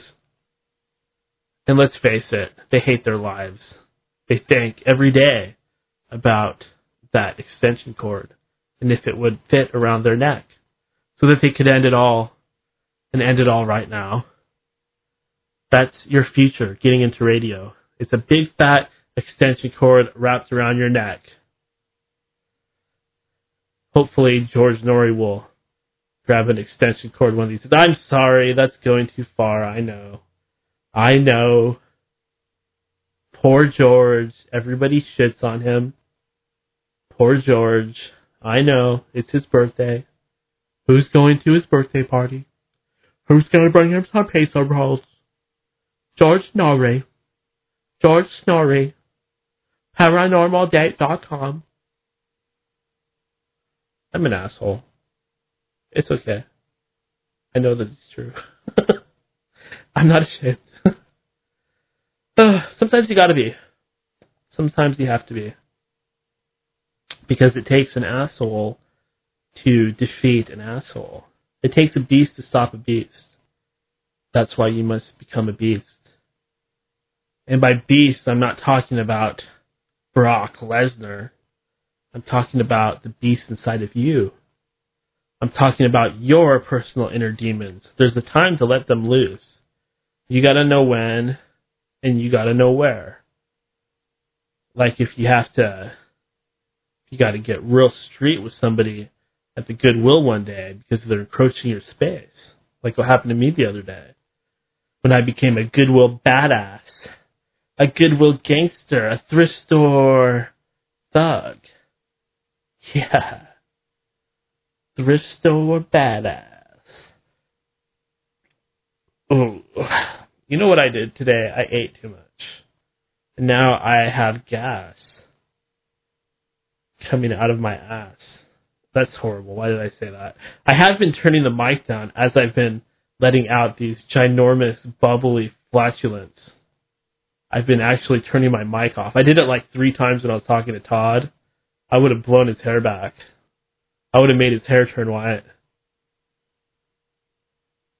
That's disgusting. Did I just ruin this whole show by saying that? Okay, so I had some other things that I wanted to talk about. Oh hell, I'll just do it. I don't have another show for another week unless unless something happens. So okay, so yesterday we had a show about psychedelics and I asked the guest about salvia, salvia divinorum, however you say it.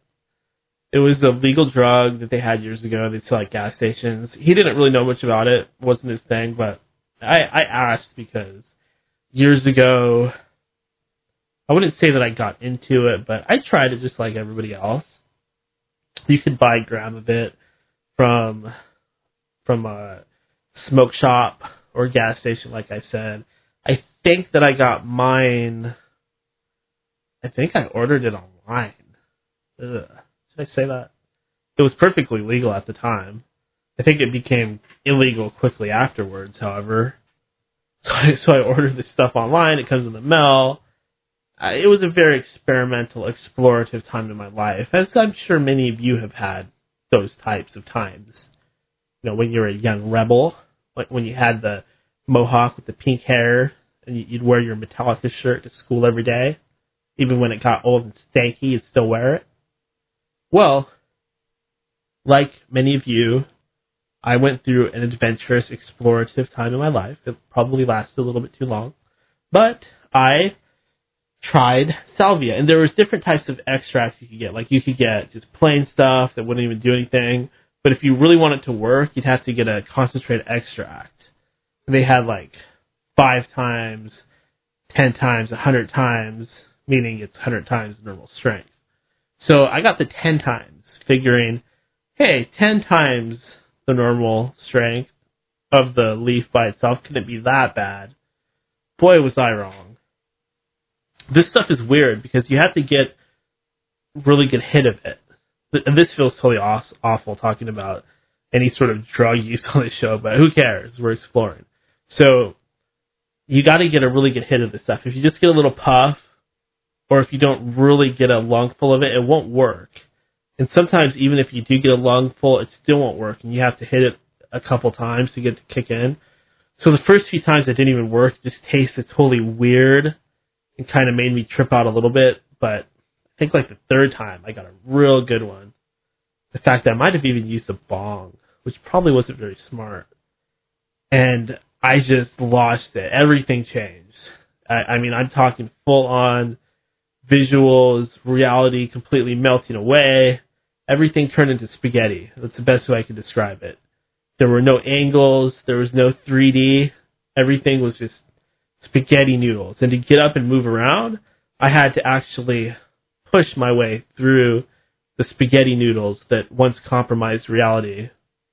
And I remember how gross it felt breathing. Like, I was thinking, man, this is so gross. I'm so wet and there's holes in my face called nostrils.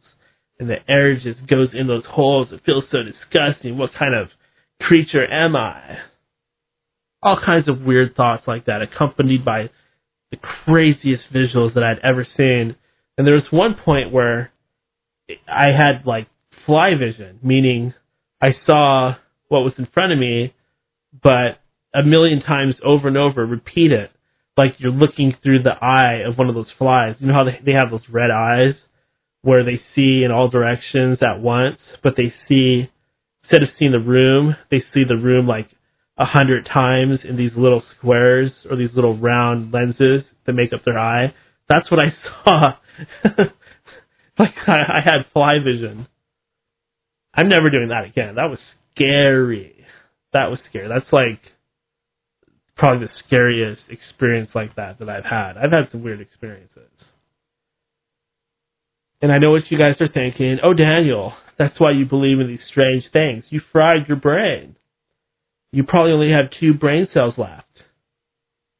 You might be right about that, but I don't think so. I think it made me far smarter than I was before and, and very much opened up my mind. That's what we're trying to do, right? I don't recommend that for anybody else, just like I don't recommend skydiving or extreme sports, but I did it, so did many others. Okay, let's move on. Okay, so I wanted to talk about homeless people. I talked about the homeless a lot for some reason, but specifically, I wanted to talk about the way. Hold on, let me get some more of this dew. Let me do the dew. This orange Mountain Dew. Free plug. Oh yeah. Feel the power. The power of yellow 5 and caffeine and sodium citrate and yellow 6 and yellow 5 and red 40. Okay, I gotta stop drinking that. But, so these people, they talk to the air, these homeless people, they talk to the air. I don't think that they're just talking to the air. I think they're really talking to something. They're talking to demonic entities. That's why they're homeless. Because they're crazy, because something's talking to them. The only difference is, I believe that there's something actually there that they're talking to. They can just see it because they don't know how to filter it out. They get lost in their own head and that world that they're in becomes more real. And it's not any less real than our reality. It's just that they're stuck in that state of mind. So next time you see a homeless person talking to the air, do not laugh at them. Do not make fun of them. But know that there's probably some friggin' entity that's bothering them. Maybe you should try to help them. Probably not. You should probably just stay the F away. In fact, that is what you should do. But know what's going on. Know that it's not just all mental illness that there are entities, that there are demons out there. There's angels, there's demons, there's aliens, there's all kinds of strange things. There's Sasquatches, there's giants, there are Mongolian death worms, there are Jersey devils, there are Mokele Mbembes, There is Nessie. It just goes on and on. I mean, I could sit here and, and name off every cryptid if you'd like me to. Goat sucker. Goat sucker is a good one. What other cryptids are there out there? What's your favorite cryptid? I had a good idea. I was gonna make these puppets that are cryptids. Like you could get a goat sucker puppet. He'd be really cute. Or a gray alien. You can have like two gray alien puppets, and then there'd be like a, a little human display, kind of like a nativity scene. But instead of a nativity, it's an alien abduction. How cool would that be? Like instead of having a nativity scene, you have three gray aliens surrounding a table with a human there, and they're like slicing the human open. It could be like a Halloween nativity scene. Don't steal my idea. In fact, I'm gonna have to go back and edit this out because I don't want my idea to get stolen. I'm just kidding. I don't care.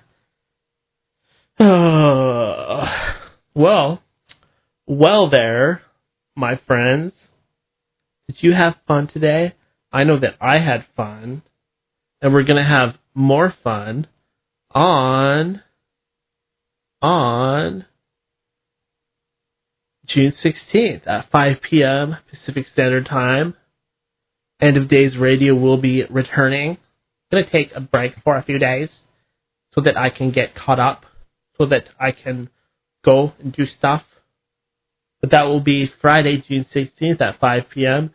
Pacific Standard Time. We'll be talking to Billy Brujo. And the very next day, June 17th, that's another Saturday at 8 p.m. Pacific Standard Time, we'll be talking to David Plate. And then on the 22nd at 11 a.m. Pacific Standard Time, the famous, the world famous in the UFO world, her name is Eve Lorgen, and she is the one behind the Alien Love Bite